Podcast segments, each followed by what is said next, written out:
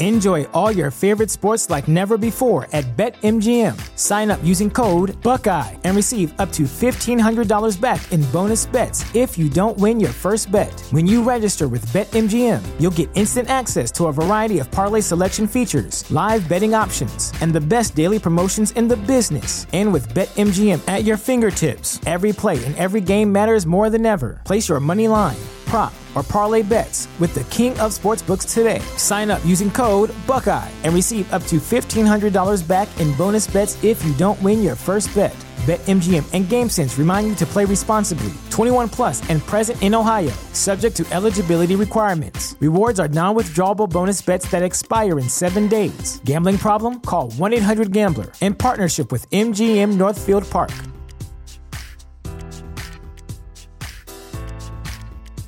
What's the easiest choice you can make? Window instead of middle seat? Picking a vendor who sends a great gift basket? Outsourcing business tasks you hate? What about selling with Shopify?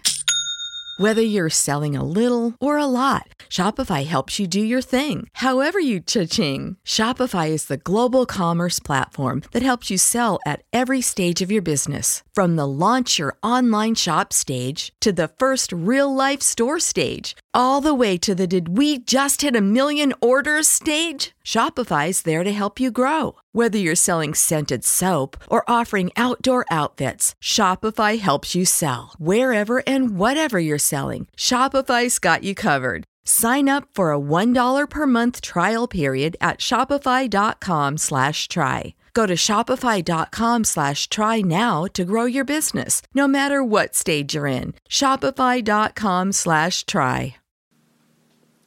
Fantascientificast presenta Talking Track.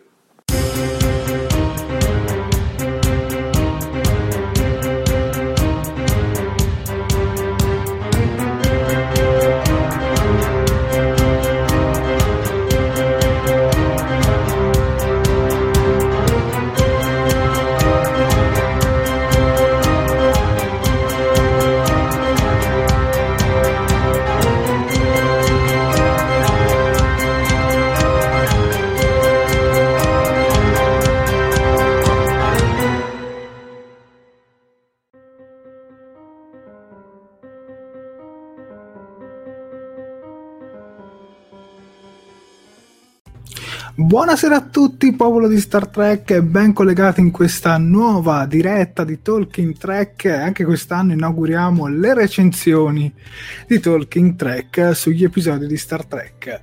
Io sono Jared, l'ideatore del programma, in compagnia con me c'è il nostro Alberto Angela di Star Trek, ovvero Max. Ciao Max. Ciao Jared, buonasera a tutti i nostri amici e fan che si sono collegati con noi, si collegheranno tra breve e con noi c'è anche Sofia, la nostra esperta di cinema, diciamo studentessa di radio, cinema e televisione. Buonasera ragazzi a voi e buonasera anche a tutti i nostri spettatori collegati con noi. Vi vedo già che siete veramente già tantissimi.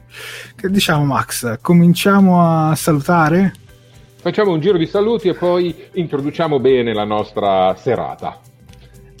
Assolutamente. Iniziamo a salutare Ivan Salvaggio, Matteo Iannuzzelli, Davide Fiscillo, uh, Riccardo Frasca, Diego Il Cisco, Davide Caldarelli, Paolo Gazza, siete veramente tanti. Addirittura vedo...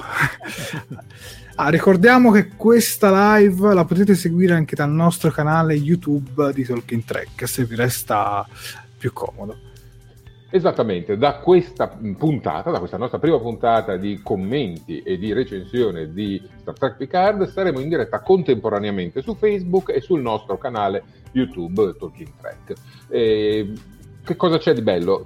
La cosa bella è che se commentate su YouTube o se commentate su Facebook, in qualunque caso eh, noi vediamo il flusso dei vostri commenti e possiamo interagire con voi. E come molti ci hanno fatto notare, eh, YouTube si può proiettare sulla televisione di chi ha la televisione con questa possibilità, e ormai siamo in tanti, e ci si può guardare anche in 55 uno, pollici. Ecco Alberto Cuffaro che ci saluta da, da, YouTube.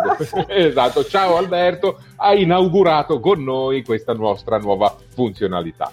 Nel frattempo si sono aggiunti da Facebook Rosbad, ciao Rosbad, ex Desus, eh, nostra vecchia amministratrice della pagina.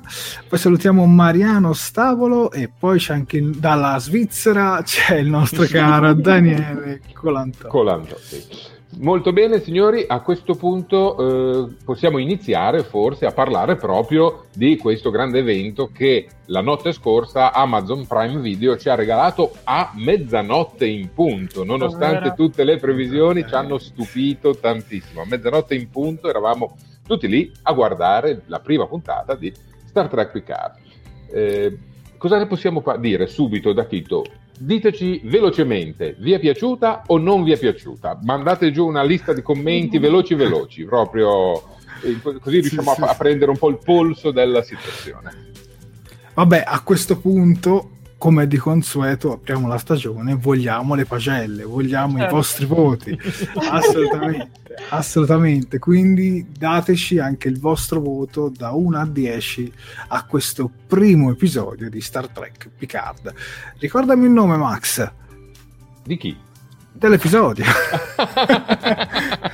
Remembrance, eh, ricordi. Eh, sì, esattamente. Esatto. esatto. Nel frattempo noto che da YouTube si è unito con noi, uh, facciamolo vedere, eh, no, sparisce, Marco Nazzaro. Ciao Fioi. Eh, ok, la, dall'accento Fioi da dove potrebbe arrivare? Vediamo. È bello pensare che siamo collegati con tutta Italia, anche un po' con la Svizzera, quindi gli accenti piacciono. Poi abbiamo l'accento eh, toscano in diretta, da, eh, sia da Sofia che da Jared. Io cerco di essere neutrale, ma ogni tanto mi scappa un po' di ligure, quindi eh beh, potremmo andare avanti anche così. Beh, ci manca il nostro quarto collaboratore storico, eh, Miles, che ci dava un po' di palermitanità. Che, vabbè, eh. Noi lo salutiamo assente ciao, ma presente ciao, ciao. In, in, per tanti altri motivi. Benissimo. Stanno arrivando parla... i voti io intanto, leggo, io intanto comincio a leggere e poi dopo che abbiamo letto diciamo anche i nostri. Vai. Dunque, partiamo, partiamo, vediamo se ne ho perso qualcuno. No, partiamo. Tante emozioni, voto 9 di Davide Caldarelli. Eh, Rosbad ci dice con una riserva, ma sì, mi è piaciuto molto. Eh dai, però vogliamo anche il voto. Eh, figata, bellissima 9. Max sta riflettando la diretta. Sì, stiamo facendo vedere che siamo su YouTube. Ci ah, stiamo facendo vedere aspetta. che siamo anche su YouTube. Vai, vai. Poi sì, è stata una bella puntata, merita 7, gli dà un 7. Mm. Eh, Davide Piscillo gli dà un grande 9 9 e mezzo Riccardo Frasca, ciao Riccardo. Eh, abbiamo scoperto anche l'identità di Marco Nazzaro che è Veneto. Veneto ciao. Beh, Fioi, Fioi è Veneto. e vedo che c'è anche un commento un pochino più esteso da parte di Alberto Cuffaro eh, che dice beh molto bella con cosa che non mi aspettavo anche se il finale ma ne parleremo dopo del finale esatto. mi ha lasciato un po' eh? Voto 8. Benissimo, vedo che i voti continuano ad arrivare. C'è chi. Ah, bella, questa mi piace tantissimo. Ho pianto e urlato come una teenager, voto 8 e mezzo. sì, eh, beh, le emozioni sono state forti un mm. po' per tutti, ognuno avrà avuto il suo momento proprio topico. Io, ad esempio, lo dico senza remore, mi sono molto commosso per il ruolo dei due eh, compagni romulani di Picard. Mi hanno fatto una grande tenerezza i personaggi di Laris e Zaban.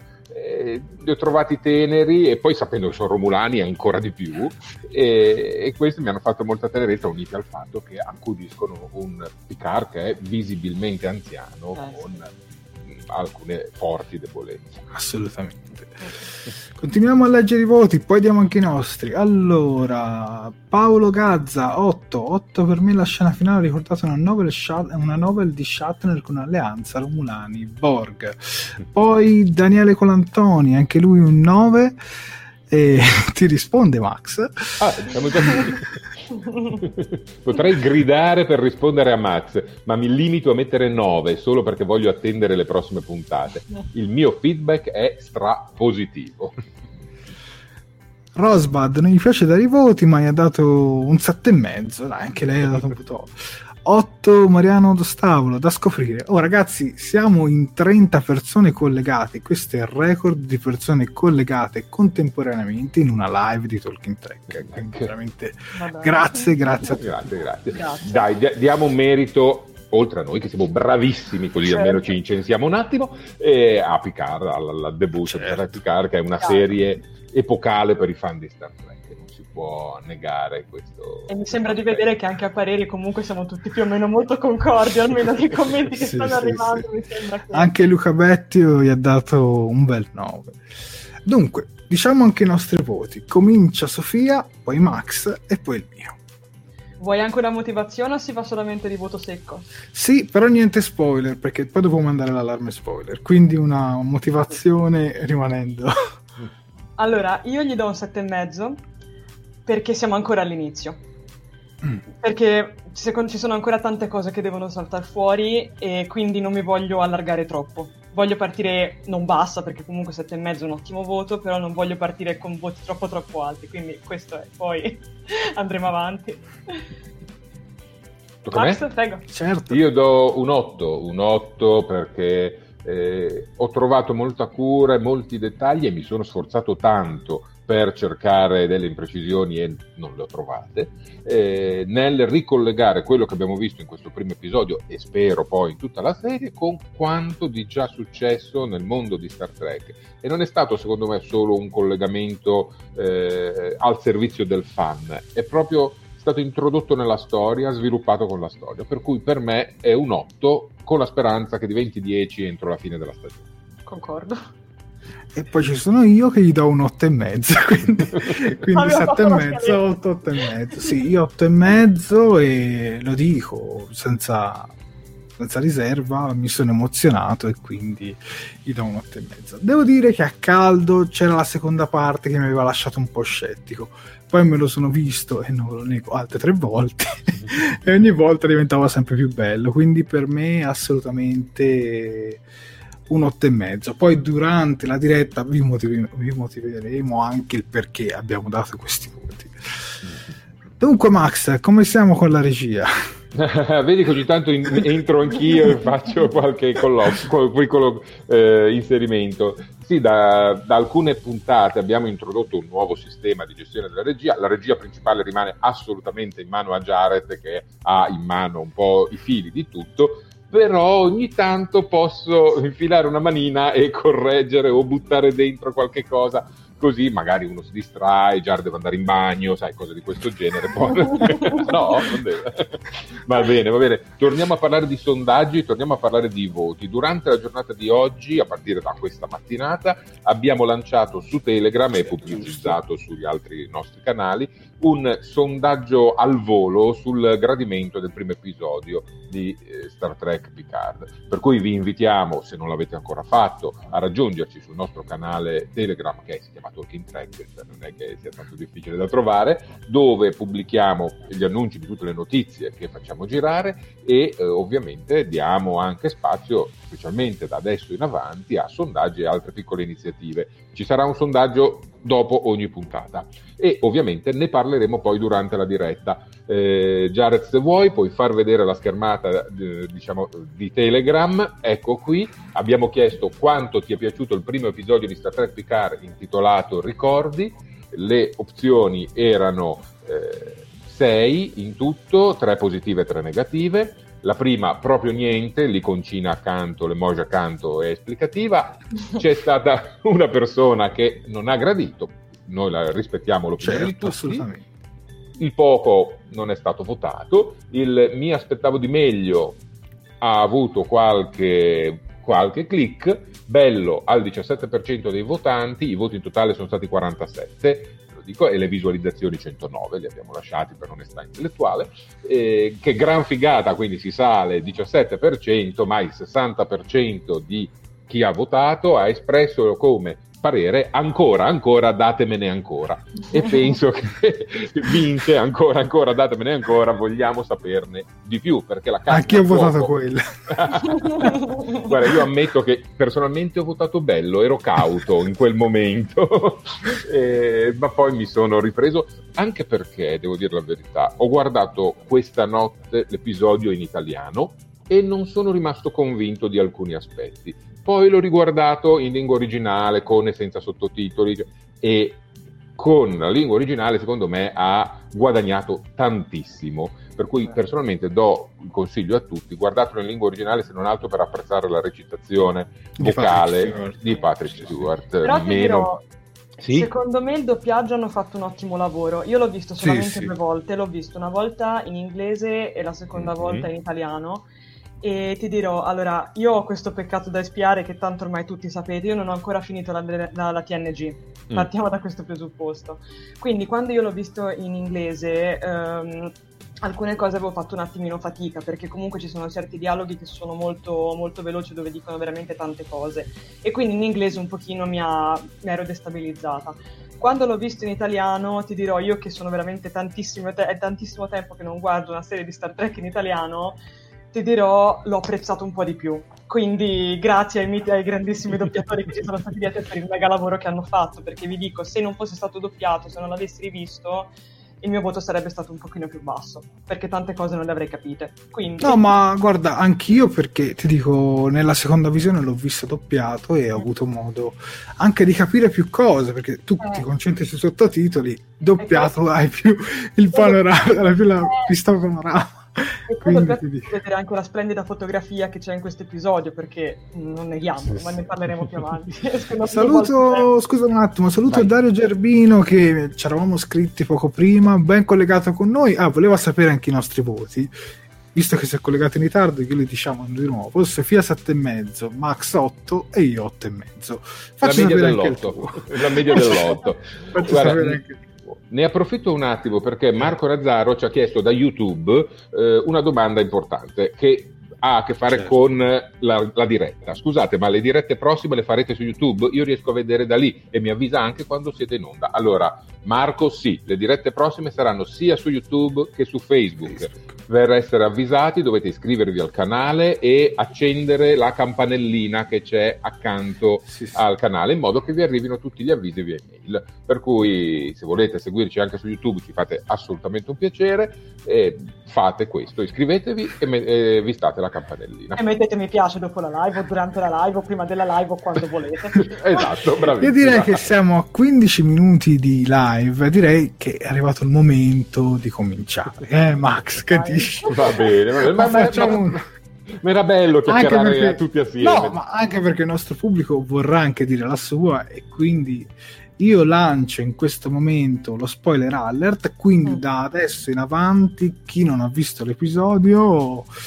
Eh, non, dico, non, dico, fuori, ma uh, se resta uh, prenderà degli spoiler. Quindi fino ad ora non abbiamo fatto spoiler e da qui in avanti sì. Quindi spoiler alert. Perfetto. Tappatevi le orecchie.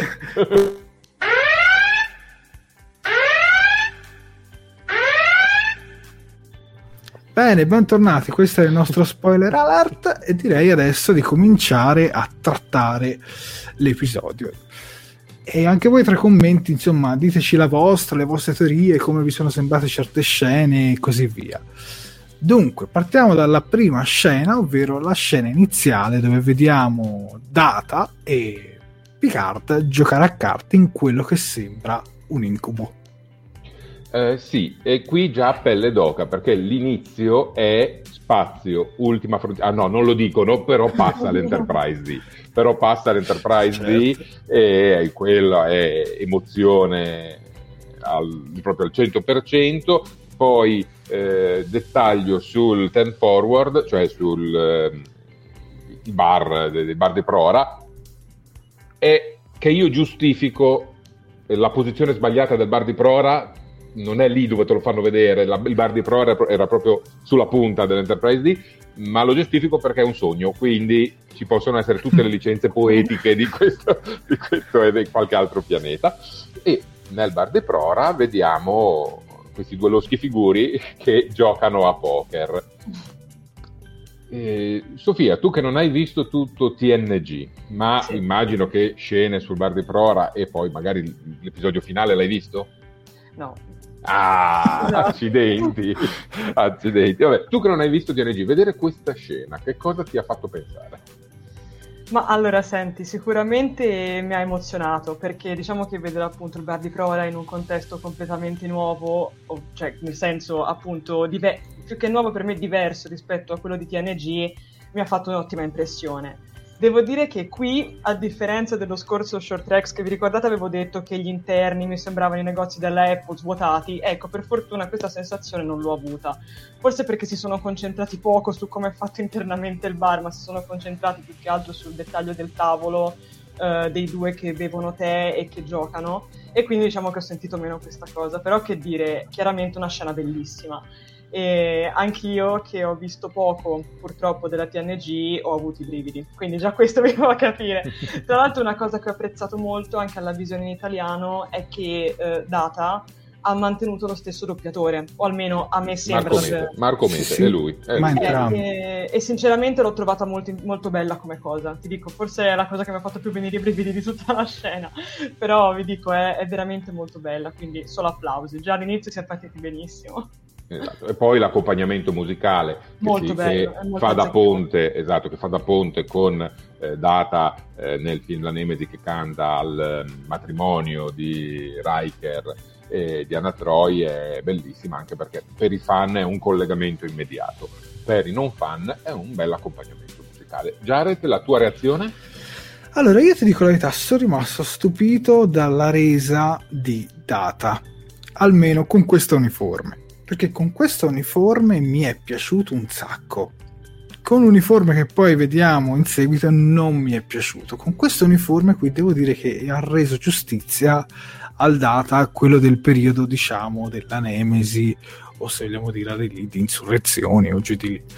Devo dire che comunque, secondo me, la resa visiva in CGI del personaggio e tutto quanto, comunque secondo me ci sta Mm. Almeno a me è piaciuta veramente molto. Dalle immagini che vedevamo e tutti quei taser che sono usciti nel corso delle ultime settimane, in realtà ero molto più scettico. Mm. Però devo dire che tutto sommato mi sembra che abbiano fatto davvero un ottimo lavoro.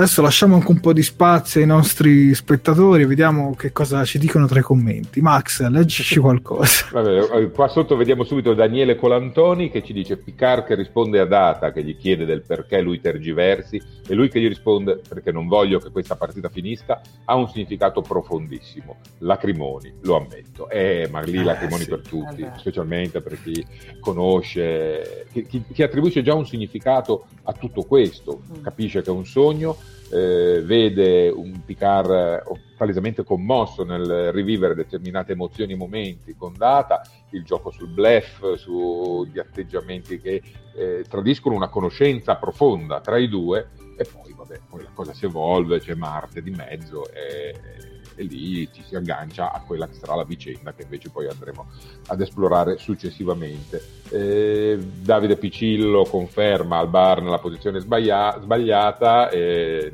Nessun Jolly e il, il cielo come limite qui è poker con il riferimento, vabbè, non viene citato esattamente così, però eh, è il riferimento all'ultima puntata di The Next Generation. Fabrizio Secchi, la prima scena è bellissima, Enterprise D, co- che mi ha emozionato. L'unica cosa che mi lascia perplesso è data, mi sembra un po' paciarotto, vabbè dai, perdoniamoglielo, ma la scena del bombardamento di Marte è bella. Allora sì, se ne è detto tanto sull'aspetto di data, però diciamo la verità, siamo disposti a passarci sopra, secondo ma me. Dai, no, Guarda, leggo il commento successivo, sì? quasi sì. risposta. Dice: Vabbè, non possiamo incolpare l'attore per non essere un androide, avrebbero potuto intervenire un po' di più con il ringiovanimento digitale e si può avere un effetto, ma si può avere un effetto plasticoso, trattandosi comunque di una pelle sintetica, non si sarebbe notato.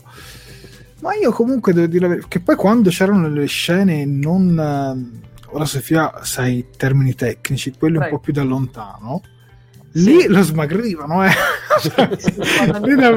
quando hanno, hanno fatto un paio di piani in americana, che praticamente i piani in americana sono quando tu prendi dal, da metà busto in su e lì sì era be- lì era be- l'hanno un po' sistemato però vi dirò la verità io come, come Jared ero piuttosto scettica riguardo l'aspetto di data perché è, per un bel po' di tempo durante i trailer non mi aveva convinto per nulla vi dirò, hanno lavorato bene e secondo me, allora si vede che c'è stato del lavoro di, di CGI dietro perché si vede chiaramente, più che altro anche per gli sciagli la pelle.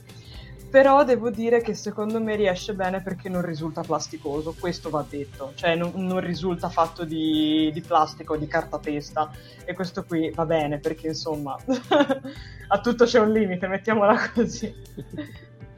Eh, sì, e poi pare che l'attore, lo diceva proprio tu Max nella scorsa sì. diretta, abbia accettato di far parte della serie proprio per la CGI. Ah, certo. Sì, diciamo che quando l'hanno ingaggiato lui ha detto ma come fate a farmi reinterpretare data? Oh, non ti preoccupare, c'è la CGI. Poi è arrivato per girare, già tutto truccato, gli è arrivata la telefonata dalla produzione che ha detto beh guarda forse costa un po' troppo, eh, dovremmo rivedere un attimo le cose e lui stesso ha suggerito ma fatemi vedere dell'epoca di Nemesi, non dell'epoca di TNG. Sì, e allora ha detto vabbè sì dai, e l'ha fatto, e alla fine l'ha fatto. Eh, proprio su questa scena io introduco già il discorso del doppiaggio. Come dicevi tu, Sofia, il doppiaggio è ad altissimi livelli. Lo è mm. sempre il doppiaggio italiano, eh, ma chi ha lavorato al Star Trek Picard, a Star Trek Next Generation in generale, ha sempre fatto un ottimo lavoro. Le voci poi di Marco Mete e di Alessandro Rossi sono fantastiche, eh, le abbiamo ritrovate ed è molto molto bello. Io però trovo che tutti i personaggi, e forse meno solo Marco Mete in, in questo primo episodio, abbiano usato un registro un po' da telenovela nel doppiaggio. Ci sono molte voci, compresa quella di Picard, poi, per non parlare poi dei personaggi giovani, che lì invece hanno proprio il registro da telenovela, che parlano molto con tanti fiati e parlano davvero così.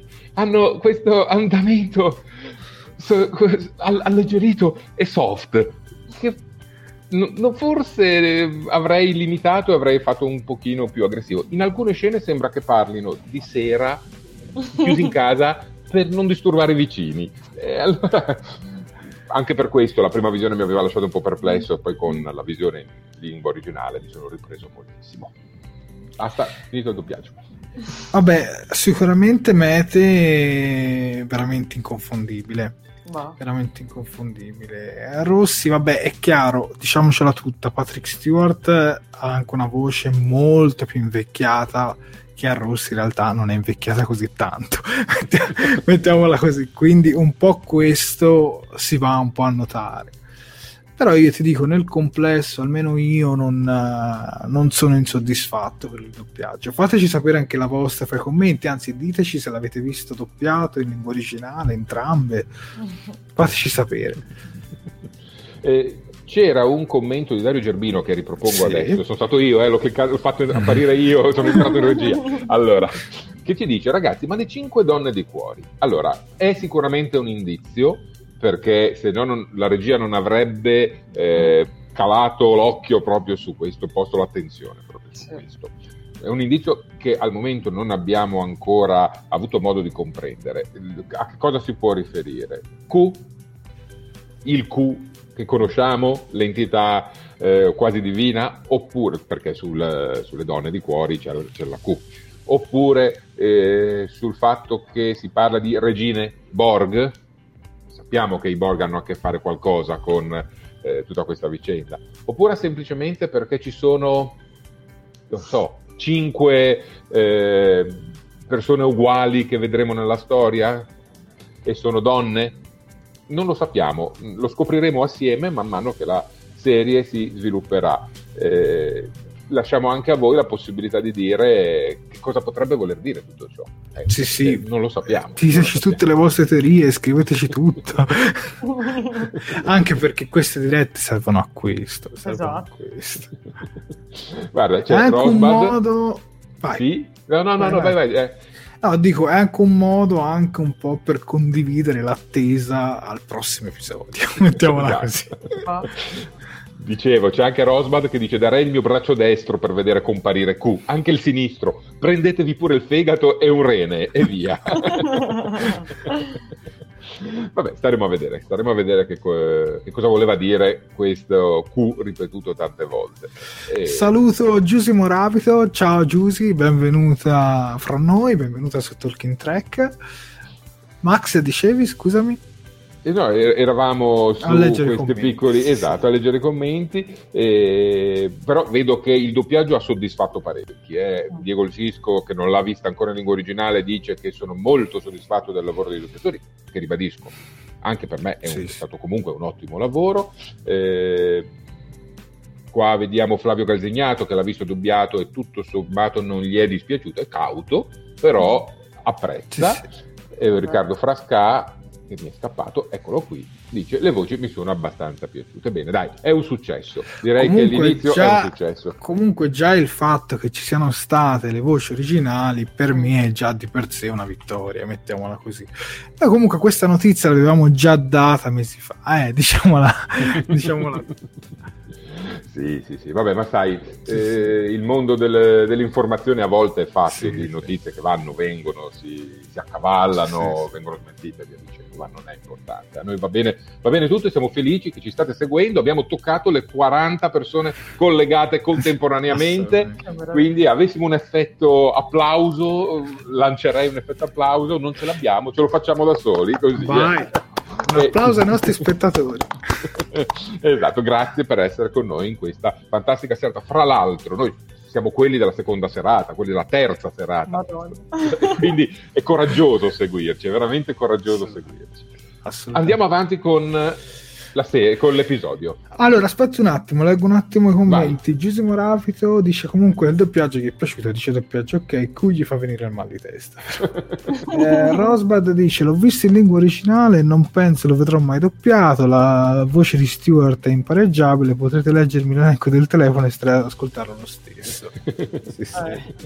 Ah, io, io, io vi dico la verità, io non disprezzo il doppiaggio, è vero, ammetto che la maggior parte delle serie che guardo guardo spesso e volentieri, le guardo in lingua originale, però proprio quelle che apprezzo, tipo Star Trek, sono anche curioso di andare a sentirmi le voci, quindi vi dico, io ho apprezzato entrambe le versioni, mettiamola così. Saluto anche Daniela Amore che si è collegata con noi, ciao da Daniela Amore, e Davide Caldarelli dà anche un voto al doppiaggio in questo caso, oh, 9 e mezzo. Accidenti. Avrei preferito l'attenzione nei dettagli e doppiare anche il TG in sottofondo come nei grandi film che si doppia tutto. Applauso Vero. perché hai perfettamente ragione. Ecco, allora, io dico una cosa che ho notato: c'è a un certo punto Picard in una delle prossime scene che dice alla ghigliottina. Mm. In italiano lo doppiano alla ghigliottina, in lingua originale lo tengono in francese quella parte della ghigliottina. Per esempio, questa cosa col doppiaggio in italiano si è completamente persa. Per esatto. dire eh, parlando, di francese, parlando, di francese, ho letto una serie di commenti oggi in rete eh, incentrati sulla parlata francese di Picard. Ed Però erano... dopo c'è la scena, eh, quindi... no, non, non, parlo, non, parlo, della scena, parlo del, del, fatto che lui parla francese in alcune occasioni e tutti i commentatori del momento erano concordi nel dire che parla un francese terribile, veramente osceno. Vabbè, l'attore inglese, ragazzi. Cioè, no, cioè, poco... Anch'io se andrei a interpretare un americano parlerei un inglese orrendo. Cioè, quindi... Con l'accento toscano, sarebbe bellissimo. mamma mia, poi con la mia dizione. Mamma mia. Ma dai, ma dai, dai, che dici? procediamo con... Procediamo con la nostra scaletta. Adesso arriviamo alla scena di Daj e il fidanzatino di Daj, che tra l'altro viene rivelato il nome, non ricordo. No, no, no, no è boyfriend, mm, è semplicemente boyfriend. Lasciamo in questo caso, um, facciamo parlare un po' a Sofia. Come ti è sembrata questa scena, recisticamente parlando, dal tuo punto di vista? Ma allora, che dire, in realtà finirei un po' con il ripetermi perché diciamo che tutto quello che posso dire riguardo la regia di questo episodio è che è sicuramente molto alta e, e molto molto fluida. Ti dirò, allora, la scena in sé uh, non saprei perché mi è piaciuta ma non mi è piaciuta, cioè insomma mi ha fatto rimanere un po'... Mm perché nel senso è interessante poi per quello che si verrà a scoprire riguardo, riguardo la Caradage. Ehm, appunto, che, e, però il discorso che mi viene, cioè la domanda è ma serviva davvero il bisogno di introdurre un fidanzato perché tanto poi non rivedremo mai più? Cioè, non lo so, sinceramente cioè, mi sarebbe piaciuta una cosa un po' più tipo della serie che, non so, magari la trovano a casa, cioè le persone che la vanno poi a prendere o che comunque la cercano, la trovano a casa da sola, non lo so, forse avrebbe avuto anche un po' più di impatto, sai, mm. magari un po' più di tensione, un po' di silenzio, così. Ti dico, visivamente è bello, mi è piaciuto molto anche come hanno realizzato gli occhi di, mm, gli occhi di lui, mi, hanno, mi, è piaciuto molto perché proprio inizia con un dettaglio dove lui eh, chiude le palpebre e lei dice ah lo adoro quando lo fai, io, io ero lì ah sì anch'io perché in effetti è figo, però... Max dico... sai, mm. scusami un attimo, Max Prego. tu sai la, la razza di questo, di questo alieno? No, mh, non è stata specificata. Eh, hanno fatto un parallelismo con eh, una razza vista in Discovery, ma esteticamente non sono molto simili, per cui rimane il boyfriend eh, di Daj, o come l'ha definito Flavio Galzignato, il toy boy. In effetti. Scusa Sofia, ti lascio continuare. Ma guarda, io in realtà avevo finito, cioè questo è il discorso. Registicamente è bellissima, fotograficamente pure è poco utile, però l'introduzione di Ma dico, ma la scena d'azione...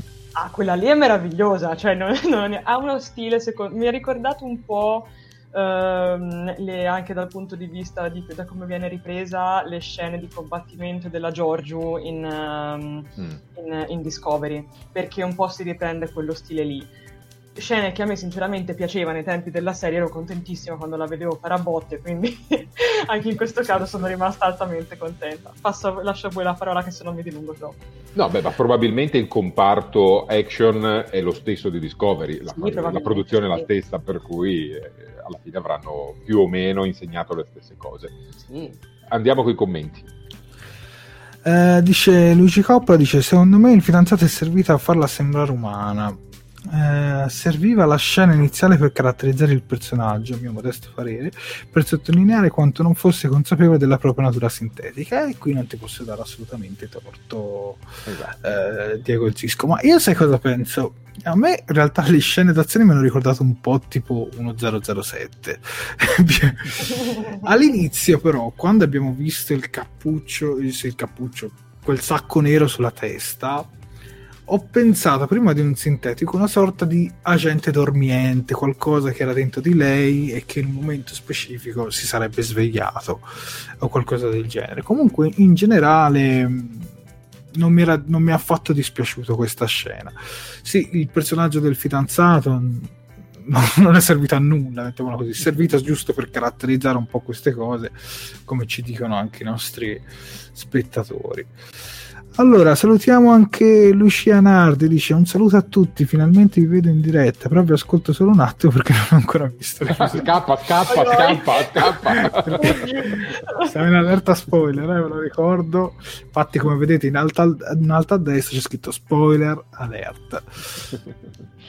Esatto, vedo che comunque i commenti, ah beh, c'è anche qualche riferimento a una, un, un, universo alternativo. Vorrei esprimere, dice Dario Gerbino, un pensiero per il vero assente di questo episodio, un'assenza molto ingombrante, le lens flare ovunque meno male. Vabbè, dai, questo è un ricordo dell'epoca di J.J. Abrams. Però qualcuno ce n'era, io sì. qualcuno lo, l'ho intravista. Eh. Qualcuno inganno l'hanno visto.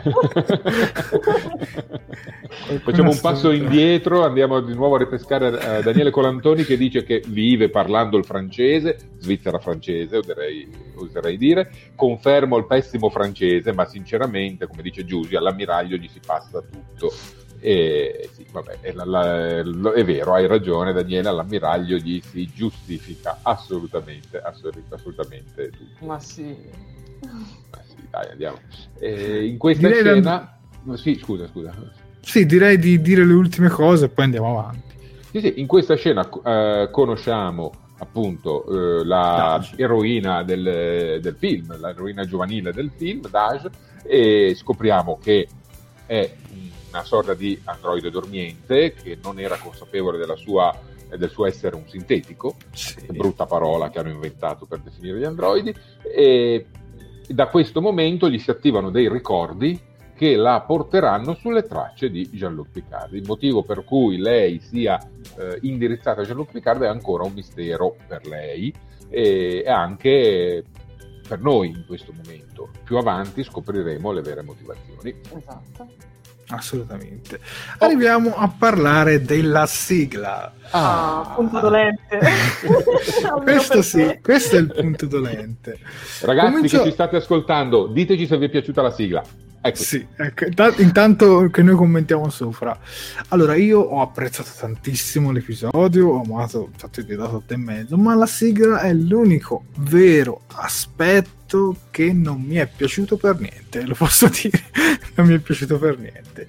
Allora, io resto dell'idea che neppure la sigla di Star Trek Discovery fosse chissà quale cosa. Però se devo fare una valutazione fra le due sigle, personalmente io preferisco la sigla di Discovery perché perlomeno ti entra più in testa, mettiamola così, è un po' più orecchiabile. Comunque magari sarà anche questione di farci l'orecchio e poi magari ameremo anche questa, ma almeno, almeno dopo quattro visioni io ancora non sono convinto di questa sigla. Lascio la parola a voi. Sofia? Grazie. Dunque, eh, io, so, io qua sono d'accordo con Jared me perché la sigla è veramente il punto dolente di, la, di tutto l'episodio, purtroppo, perché anche qui siamo, cioè, cadiamo sempre lì. Per quanto magari visivamente potesse essere bella, ed effettivamente lo è, però io l'ho trovata molto lenta, cioè secondo me dura troppo. È vero che, allora, disclaimer, è vero che anche la sigla di Discovery dura parecchio, perché tra l'altro stasera ho avuto l'occasione di rivedere il primo episodio della prima stagione di Discovery e mi sono resa conto di quanto effettivamente duri, ma questo secondo me le batte tutte. E vi dirò, probabilmente questa sarà una, un'opinione impopolare, mi, mi metterete alla ghigliottina, però a me non è piaciuto vedere alla fine Picard che appare. Ah. Cioè, non, ah non mi è piaciuto. L'avrei preferito che fosse apparso solamente la scritta Picard e poi si fosse, com- si fosse andati subito verso, verso l'episodio. Prima di lasciar parlare Max, volevo dire una cosa. Le sigle lunghe, comunque, Sofia, basta pensare di Space Nine, Voyager, sì, The Next Generation, sì. duravano un'eternità, però erano, non lo so, erano questa più... è lenta, cioè è proprio lenta, cioè dura tipo 44 secondi, ma sono 44 secondi veramente che sembrano durare un minuto e mezzo perché non finisce sì, più. Sì. Cioè, io tutte e due le volte l'ho guardato integralmente, io tutte e due le volte ero lì, ah, quando finisce. Però, però spezziamo anche una lancia dicendo una cosa, è comunque il video della sigla probabilmente ci, introdu- ci introduce cose che poi andando certo. avanti con la serie probabilmente capiremo, un po' come, come c'era in Discovery che ci sono questi elementi ogni certo. stagione che ci fanno capire quello che poi andremo a vedere. Max, la tua opinione e poi leggiamo i nostri spettatori. Allora, guarda, io vi do due commenti, uno personale e uno mh, generale. Quello Vai. personale, neanche io sono stato particolarmente colpito dalla sigla. Non mi è piaciuta livello, a livello sonoro e non mi è piaciuta a livello grafico e estetico. In linea di massima non mi piacciono le sigle che eh, introducono gli elementi della vicenda dentro la mm. sigla. Io preferisco una sigla neutra, neutra che possa essere riutilizzata in tutte le serie e che identifichi molto di più eh, la serie in modo che se uno si guarda una sigla su YouTube capisce che è, che quella, è la sigla, di, quella... Che la sigla sì, di sì. quel programma indipendentemente dalla, se- dalla stagione. Detto questo, se avete modo di recuperarvi The Ready Room, ovvero il eh, programma di commento condotto da Will Wheaton che segue costantemente ogni episodio, seguirà costantemente ogni episodio di Star Trek Picard, eh, troverete delle interviste molto interessanti, intanto alla regia, alla regista Ellen Culpepper dell'episodio, poi a Michael Chabon, coautore, e infine anche Jeff Russo, il compositore. Jeff Russo in quell'occasione ha avuto modo di spiegare la sigla, almeno dal punto di vista musicale, questo è il commento generale che vi do. E c'è tutto un discorso eh, particolare dietro la sigla. La sigla segue l'andamento eh, di evoluzione del personaggio Picard in questa serie televisiva. Per cui all'inizio eh, vediamo il cielo che perde i pezzi, che raffigura il eh, decadimento morale della federazione, la disillusione del, di Jean-Luc Picard nel, nei confronti della flotta stellare. I toni della sigla quindi sono più intimistici, più disperati in un certo senso. Poi ci sono dei momenti un po' più eh, agitati, inizia una missione, inizia uno scopo per Picard e anche la musica prende un suo ritmo. Poi arrivano degli intoppi e allora ci sono degli stacchi molto bruschi nella musica. E infine, dopo tutte queste difficoltà, c'è la rinascita e infine il recupero degli ideali. E nel momento del recupero degli ideali abbiamo il reprise, il riprendere eh, il tema musicale che è di The Next Generation però suonato con un flauto perché il flauto identifica la figura di eh, Patrick Stewart o meglio di Picard eh, ricordando il flauto ressicano dei Inner Light eh, una vita da ricordare per cui se la si mh, ragiona su questo filologico prende un senso. Rimane il fatto che è una sigla che io non riuscirei a fischiettare, non è un tema eh, classico sì, sì. che mi rimane in testa, farei molta fatica a, a, riprodurre. A me piacciono le sigle che io posso fischiettare mentre passeggio per strada, faccio la doccia, mi ricordo l'episodio e questa non è una di quelle. Vai coi commenti. Allora, saluto Michela Gosparini che ha appena finito di vedere la puntata e quindi ben collegata su Talking Track. Stiamo proprio parlando di, di questo episodio. Abbiamo, siamo arrivati fino alla sigla, quindi, quindi sei ancora in tempo.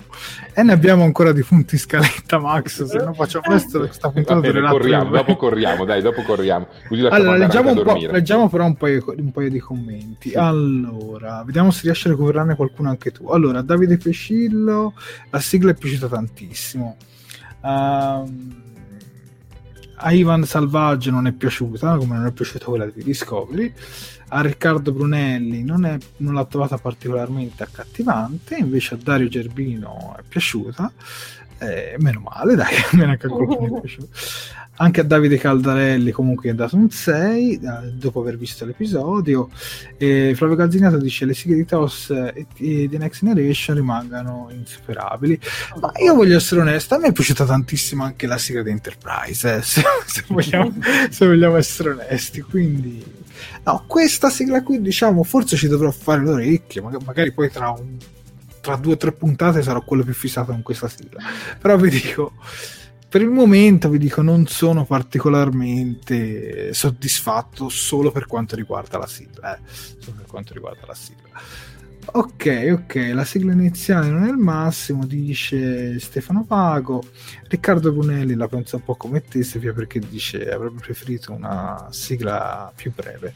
Ecco. Mm. Eh, va bene. Uh, andiamo un attimo su un discorso che ho citato da Ready Room e vedo che eh, alcuni chiedono ma dove lo possiamo vedere da Ready Room?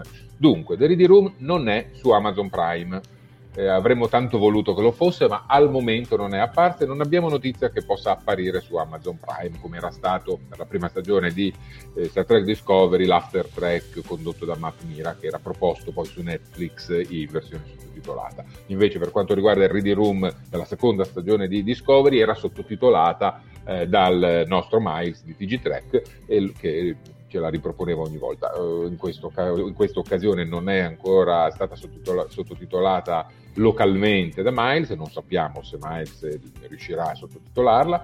Vi posso dire però che la parlata di Wesley è molto, eh, scusate, di Will Wheaton è molto comprensibile e si riesce, pur avendo poca familiarità con l'inglese, a seguire il senso generale della, delle puntate che durano una ventina, una trentina di minuti dove si possono trovare? Sui canali Instagram, credo anche YouTube e Facebook di CBS All Access, però fino adesso l'unico che non aveva restrizioni eh, geografiche era Instagram, quindi bisogna andare su Instagram per poterlo vedere.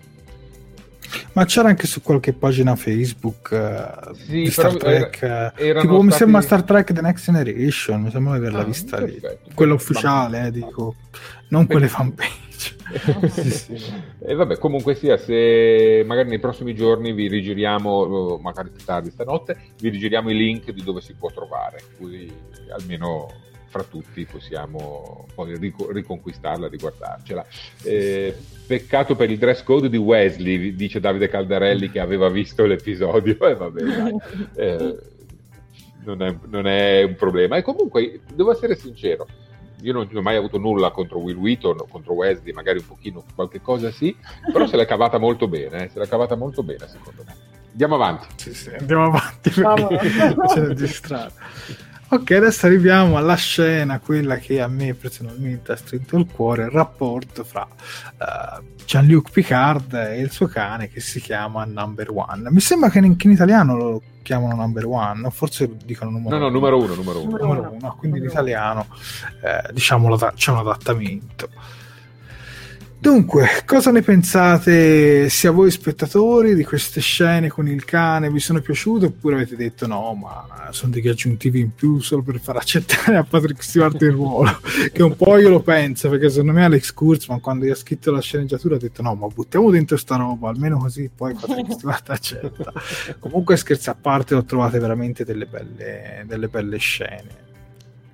Il cane si chiama De Niro, ma il, il, cane, il cane si chiama De Niro, è un attore ovviamente, non, vabbè, è un attore, è un animale che recita puntualmente nelle, in varie serie televisive, da quello che è stato detto, io non l'ho mai visto, però vabbè ci credo. E di sicuro l'introduzione di questo compagno animale serve a definire il personaggio. È una tecnica abbastanza comune quella di utilizzare diciamo, eh, delle figure accompagnatorie per eh, spiegare un po' lo stato mentale, lo stato psicologico di qualche personaggio. Forse Sofia mi puoi aiutare maggiormente in questo. Beh sì, chiaramente serve, serve anche diciamo appunto per far vedere appunto un, uh, come si può dire, un Jean-Luc Picard diverso rispetto a quello che abbiamo visto, comunque che si conosceva nella TNG, che quindi diciamo si può dire ha come, diciamo che tra tutto quello che, che gli è rimasto la cosa più importante in questo momento è appunto questo cagnone che gli tiene compagnia. Io l'ho trovata deliziosa questa scena, anche se non ho capito che cosa abbia in bocca il cane. Cioè, alla prima visione pensavo ci avesse, un fru- ci avesse una verdura, infatti dicevo, aspetta, in che senso?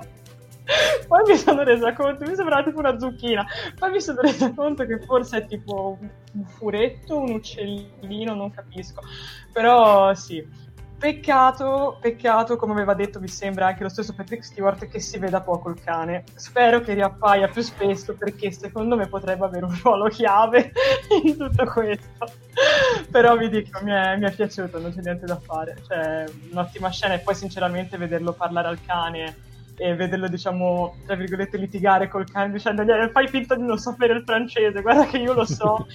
eh, que- questa è proprio la scena in cui sentiamo veramente esatto. parlare molto. E tra l'altro anche in italiano è stata mantenuta questa cosa qua cioè è stata mantenuta, lui qua gli parla sempre in, in francese. Riguardo la ghigliottina non mi ricordo, cioè quella l'altra, l'altra Sì, sì, no, io me lo ricordo perché l'ho visto quattro volte. Okay, Quindi, okay. Sì, sì. Però vi dico sì, sicuramente un'ottima scena e sicuramente un ottimo modo per far vedere diciamo, l'umanità e anche forse si può dire la malinconia di, di Picard, che secondo me in questo, in questo, episodio viene molto fuori, soprattutto dopo, ma questo lo vedremo dopo. Probabilmente ecco, vorrei aggiungere una cosa, in realtà rispecchia... Eh, l'età avanzata di molte persone nella vita reale che certo. trovano un compagno animale e hanno, eh, lo dico con eh, la, la, maggior gentilezza che posso dire, e hanno dei badanti che non sono eh, della stessa nazionalità di certo. solito e in questo caso i badanti di Jean-Luc Picard sono romulani come magari potrebbero essere in un contesto reale dei, dei, giorni nostri, magari persone di una nazionalità diversa da quella italiana e il cane d'accompagnamento magari non sarebbe un pitbull, sarebbe un chihuahua o un gatto, però vabbè, eh, Jean-Luc Picard fa le cose in grande, vuole i pitbull. Guarda, Flavio Galzignati dà proprio ragione. Col cane fa proprio pensionato, anche perché non c'erano cantieri lì accanto. Comunque la bestiola ci sta, ha ragione Max. Eh, ti ringrazio. Beh, col cane, la coppola e il bastoncino direi che ci siamo.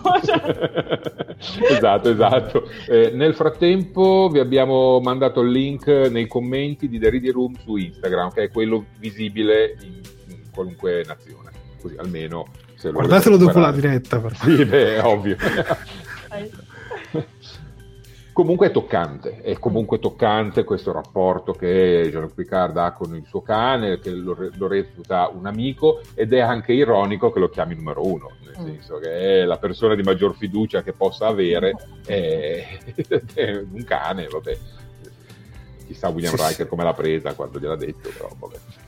Guarda, volevo leggere anche un commento di Michela Gosparini che ci dice: A me piacciono molto anche la governante e il suo compagno. Esatto. Sai che, eh, Michela, questi due personaggi sono stati introdotti in un fumetto che si chiama Countdown, che anticipa, diciamo, la serie Star Trek Picard, in cui sostanzialmente questi due sarebbero, diciamo, due agenti della Tal Shiar, mettiamola così. In pensione adesso possiamo pensare. Dai, più o meno. Allora, sì, consiglio chi... di recuperartelo che, che comunque si trova online ed è acquistabile anche dall'Italia, però purtroppo non è ancora stato tradotto in lingua itali- in italiano. Prego Max. No, dicevo, nel fumetto Countdown, per chi non l'avesse letto, ed è giusto saperlo perché è un, un preambolo interessante alla, alla serie, eh, vediamo questi due agenti della Tasha Yar che eh, comunque sono persone particolari, hanno tradito uno dei regolamenti principali della Tal Shayar, cioè si sono innamorati tra di loro e in un momento specifico eh, decidono comunque di mh, non assecondare il modo di fare Romulano e, e si avvicinano molto a Jean-Luc Picard e poi fuggiranno presumibilmente con lui dalla catastrofe generata dall'esplosione della nova Opus. Volevo, legge, volevo, rispondere anche a questa domanda di Ciusi, ma se sono in Francia perché non parlano francese? Perché il francese, da quanto si evince in un episodio di Star Trek The Next Generation, è considerata ormai una lingua antica e penso anche l'italiano e altro. Diciamo l'inglese è diventata la lingua, lingua diciamo, universale, ma sembra quasi della federazione, mettiamola così. Quindi diciamo che in quel secolo lì parleremo tutti in inglese, quindi non avremo problemi di, di fumetti non tradotti, leggeremo tutti in inglese, meglio così. Esatto. Eh, Giulio Baldanzi ci fa una domanda sul Cubo Borg e Paolo Cheiferro chiede scusa se insisto, ma voleva sapere se stando al canon di sì. Star Trek era vero o meno che Sintesi c'era. Ne parliamo più avanti, vi do una, una, risposta flash, poi rimanete con noi che ne riparleremo dopo. Eh, del Cubo Borg sì, perché seguiamo, seguiamo, una scaletta, Paolo. Eh, Vai, seguiamo l'episodio, lo sviluppo dell'episodio episodio. Esatto. Il Cubo Borgo, gli inquilini romulani, che ne pensiamo? Io personalmente penso che sia una gran figata, ma ne parliamo dopo. E Paolo Cheiferro eh, voleva sapere se stato al canon di Star Trek era vero o meno che i sintetici erano stati mandati in precedenza dalla federazione. La federazione e la flotta hanno visto col tempo molti tipi di sintetici diversi, gli androidi di Corby, gli androidi di Mad, eh, in questo caso poi gli androidi del dottor Sung. Alcuni sono stati banditi, altri no. In linea di massima erano stati banditi eh, tutti quelli che potessero in qualche modo sostituirsi all'essere umano e prenderne le fattezze. Faceva eccezione Data, ma non su, i suoi fratelli, faceva eccezione Data perché aveva dei meriti tali che era stato ormai considerato una, è un essere senziente. Per cui qualcosa è cambiato, per cui la federazione ha rimesso in produzione gli androidi. Ora siamo 44 spettatori online a mezzanotte e mezza, ragazzi. Siete fantastici. Siete assolutamente fantastici. Io direi di andare avanti, Max, perché siamo quasi ad un'ora ecco di diretta e siamo ancora a metà. andiamo, andiamo, andiamo avanti, andiamo avanti, siamo carichi. Ecco eh, che in questa scena che vedete, l'intervista di Jean-Luc Picard, eh, scopriamo il retroscena di tutta, di tutta la serie. Il retroscena di tutta la serie. Eh, Jared, a te l'onere di introdurlo. La scena dell'intervista in cui sostanzialmente l'intervistatrice un po' bleffa Picard perché gli fa pensare che la mette lì quasi per, uh, per fargli una non, non, mi viene come, non mi viene la parola per fargli diciamo quasi un complimento un onore a quello che ha fatto e poi in realtà cerca insomma un po' di di accusarlo di quello che ha fatto con, soprattutto con i Romulani ecco questa scena qui penso sia stata una delle più significative dell'intero episodio. Eh, lascio la parola a Sofia che sicuramente lei saprà descriverla con parole migliori. Beh, allora, sicuramente questa, ve lo dico senza rimorsi, è la mia scena preferita di tutto l'episodio. Cioè, tutte e due le volte che l'ho vista l'ho, l'ho riguardata, cioè l'ho mandata indietro almeno due volte, perché è molto bello, cioè più che altro è molto bello tutto il climax che si viene a sviluppare anche, cioè comunque tutta la tensione che si viene a sviluppare anche prima che parta l'intervista e che prima che parta la scena, perché in effetti dopo che vediamo uh, Picard che torna a, alla casa dalla vigna con il cane, Uh, si comincia già a parlare un po' di questa cosa. No? All'inizio non dicono che sarà un'intervista, dicono ma se, guarda, quasi mi sto pentendo di aver scelto di fare questa cosa. E, ehm, e diciamo appunto uh, Laris e, e, il suo compagno gli dicono ma insomma siamo sicuri, siamo sicuri. E alla fine diciamo che tutto quanto sfocia appunto ne, in questo. Che dire, una scena semplicemente fantastica. Qui siamo davanti ad una recitazione, secondo me, magistrale, sia dal punto di vista di, di Patrick Stewart che dal punto di vista della, della, donna che fa l'intervistatrice, perché anche lei, secondo me, lei è stata bravissima. Cioè, a tenere una faccia di bronzo così vorrei essere capace anch'io, perché non è facile. E tra l'altro, bellissimo e molto poetico il fatto che a un certo punto la telecamera devia e si sposta su uh, Laris, il suo compagno, che non so pronunciare il nome, quindi perdonatemi, che a un certo punto, Zabà, sì, che si tengono la mano. E quando Picard appunto parla del disastro, comunque di quello che è successo quando dice la federazione fece, no, cioè non, non, fece un atto di aiuto, ma com- commise un, un omicidio quasi c'è poco da dire, è una scena semplicemente bellissima. I ritmi sono perfetti, la regia è, è, stupenda e i dialoghi sono meravigliosi. Tra l'altro, bellissimo anche come si conclude tutto, perché il tutto si conclude con Daj che vede la, l'intervista da fuori. Mentre sì, Daj fuggitiva esce, cioè diciamo che sta scappando per le strade di, di Parigi, se non mi sbaglio e appunto, di Boston, non mi ricordo. Non mi ricordo sinceramente, sì, comunque sì. passa davanti a, questo, a, questa vetrata e vede appunto questa intervista e wow, wow, semplicemente wow, è tutto ciò che posso dire. Eh, sì, eh, sì. Esattamente, tutti concordano, vedo scorrere i commenti sul fatto che sia una scena magistrale, io sono rimasto particolarmente colpito, tu Sofia l'hai accennato, sull'utilizzo delle inquadrature sulle mani. Bellissimo. Probabilmente Bellissimo. c'era un'attenzione da parte della regia, vediamo eh, Picard che stringe le mani in un eh, gesto di rabbia controllata e poi invece vediamo il tenersi le mani con tenerezza di Laris e Zaban eh, nel momento in cui rivivono eh, gli orrori di quello che è stato l'esodo romulano. Questa scena, come tante altre all'interno di questo primo episodio, sono ovviamente funzionali alla spiegazione, al setting di tutta la serie, perché ci raccontano tutto quello che è successo in questi ultimi vent'anni e ci introducono a quello che succederà nei prossimi nove episodi. Ed è un modo bellissimo, molto caratteristico di Star Trek di spiegare le cose, non tramite l'azione, ma tramite il parlato è quel modo di fare Star Trek che un pochino si è perso con Star Trek Discovery, dove prevale molto l'azione, e, e che invece qui viene riproposto, complice il fatto che probabilmente abbiamo anche un interprete principale, Jean-Luc Picard, che non ha più l'età per prestarsi a scene eccessivamente dinamiche. Ma, ma è molto bello, secondo me, tutto molto bello. A me è piaciuto anche molto quel discorso sulla federazione. Mm. Perché lì, proprio in quella scena lì, ho riconosciuto davvero Jean-Luc Picard.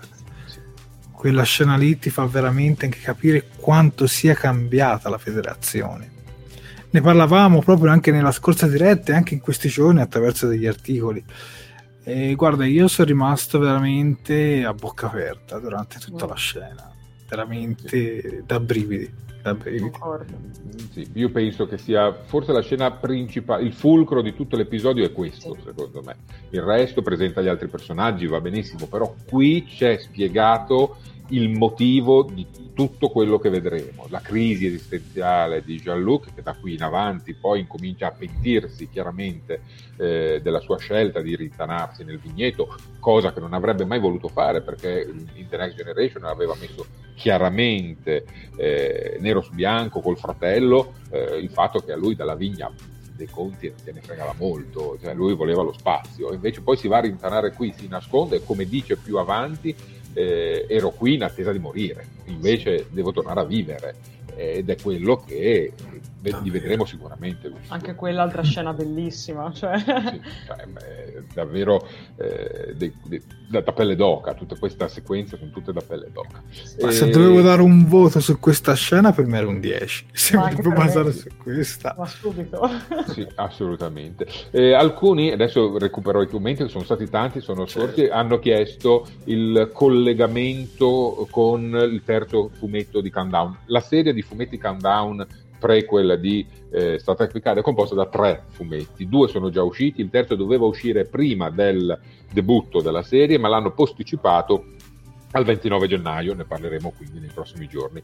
E l'hanno posticipato sicuramente perché nel terzo fumetto veniva detto il motivo per cui Jean-Luc Picard abbandonava la flotta, cioè quello che è stato detto nell'episodio, ovvero che la flotta nel momento in cui ha subito l'attacco dei sintetici e la distruzione di Utopia Planizia, non ha più aiutato i Romulani a fuggire dagli effetti catastrofici dell'esplosione della Stella Nova e ha abbandonato i Romulani a loro stessi.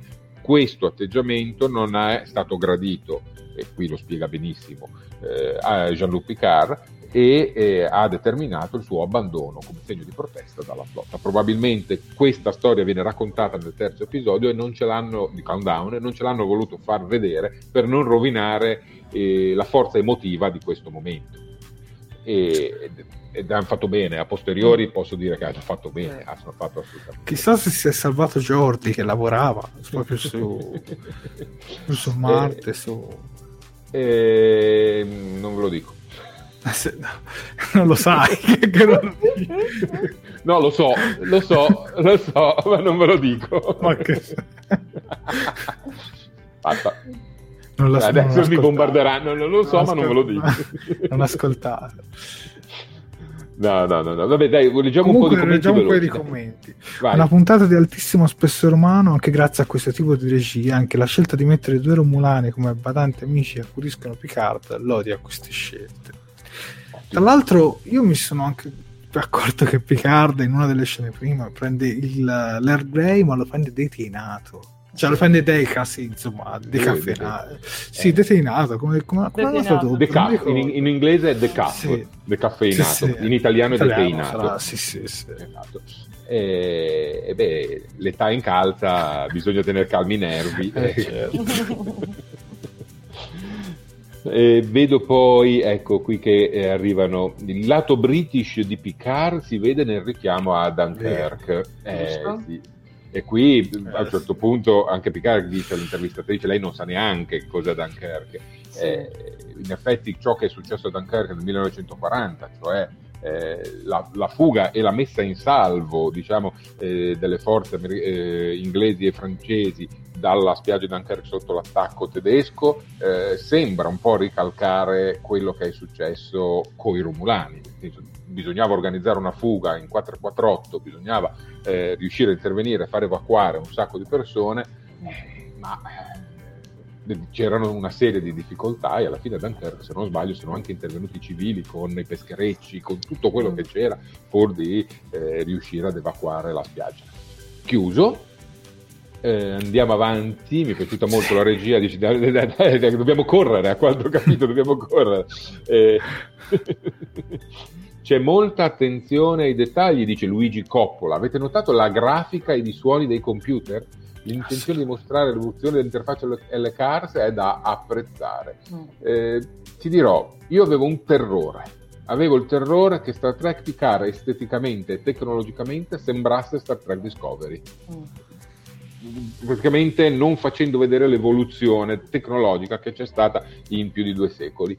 Effettivamente sono riusciti a uh, mostrare qualcosa di diverso, per quanto Discovery rimane eccessivamente eh, moderna secondo me, eh, in Picard sono riusciti a far vedere qualcosa di diverso e qualcosa di evol- evol- evoluto rispetto evoluto. a The Next Generation. È tardi anche per me, eh. evoluto rispetto a The Next Generation. Yeah, andiamo avanti con gli argomenti e arriviamo al primo incontro fra Daj e Picard. Eccoli qua. Daj raggiunge la tenuta Picard. Mi sono chiesto come abbia fatto ad entrare senza essere vista, ma vabbè, fa niente. E si presenta davanti a Picard, gli chiede: Mi conosci? Mi riconosci? Ma neanche lei sa perché. Non è che gli sta dicendo: Ehi, dai, ci siamo già conosciuti, lo sai chi sono. No, gli sta dicendo: qualcosa mi dice nella mia testa che tu mi conosci. E qui emerge un Picard nonno, direi tenero, eh, che, che, dà subito la sua fiducia a qualcuno di estremamente giovane. Eh, io, anche se non ho l'età di Picard, mi sono sentito molto vicino a lui. E invece voi che avete più l'età di Dash, come vi siete sentiti? Parte Sofia. Oddio.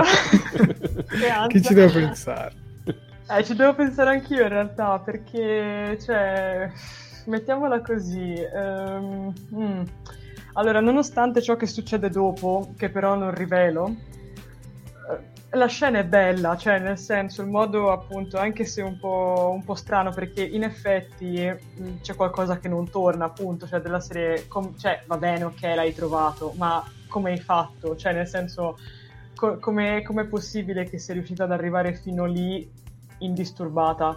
Cioè, prima mi avevate fatto vedere che la inseguivano in tutti i modi possibili, che diavolo sono andati fino in casa sua, gli hanno, gli hanno accoppato il fidanzato e adesso la vediamo che riesce ad andare tranquillamente fino alla tenuta di Picard. Cioè, sembra... Forse questa qua è una di quelle... Forse, eh, ora non, non, voglio fare la rompiscatole, però è una di quelle cose che mi è sembrato un po' strana, cioè no, non mi ha convinto del tutto. Per quanto riguarda invece il modo in cui Picard si approccia a lei e il modo in cui lei si approccia a Picard, tenerissimo, cioè, che dire, siamo, siamo lì, cioè, niente da ridire su questo, per carità. Prego, Jared. Avete, tutto, avete, detto tutto voi, quindi a me restano le briciole, ma sicuramente io mi sono accorto di quanto lei rispetto a lui a livello di recitazione siamo livelli totalmente opposti. Lei si vede che è un'attrice emergente e lui si vede che è un attore, un, un davvero un signor attore. Nel complesso comunque la recitazione di lei la trovo comunque sufficiente, mettiamola così. Il suo lo fa, lo fa bene, ti dà anche quel, quel senso di, di non capire chi è veramente. Cioè quella sensazione così di, di essere confusa sul, su chi è, su chi non è. E dico la verità, ho apprezzato anche, ho apprezzato anche bene questa scena. Avete detto tutto voi, non so più che cosa, non so più che cosa aggiungere. Guarda, Comunque... facciamo parlare il pubblico. Vai, Flavio Galdignato dice non solo da nonno, ma anche il suo intuito da capitano, quell'intuito che gli permetteva di capire il comportamento di altre razze quando navigava con l'Enterprise D. Eh, sicuramente sì, c'è anche questa componente esperienziale, quindi ha un'esperienza tale che sa riconoscere le persone e poi secondo me c'è anche una componente di eh, sensibilità umana, di umanità che riesce a proiettare non solo su un altro essere umano terrestre, ma su qualunque forma di vita e lo dimostra sì. anche nell'intervista precedente quando gli dicono eh, ma erano romulani, no, erano esseri viventi. Era eh, bellissimo, bellissimo. d'applauso. Esatto, esattamente. E quindi è ancora una definizione del personaggio della psiche di Jean-Luc Picard, o anche avanti negli anni, che non tradisce se stesso, continua a non tradire se stesso, e quindi il personaggio viene costantemente rispettato. Ehm... Giusimo Rabito dice: Qui mi è sembrato che Picard si aspettasse un lampo di vivacità in una vita un po' forse piatta.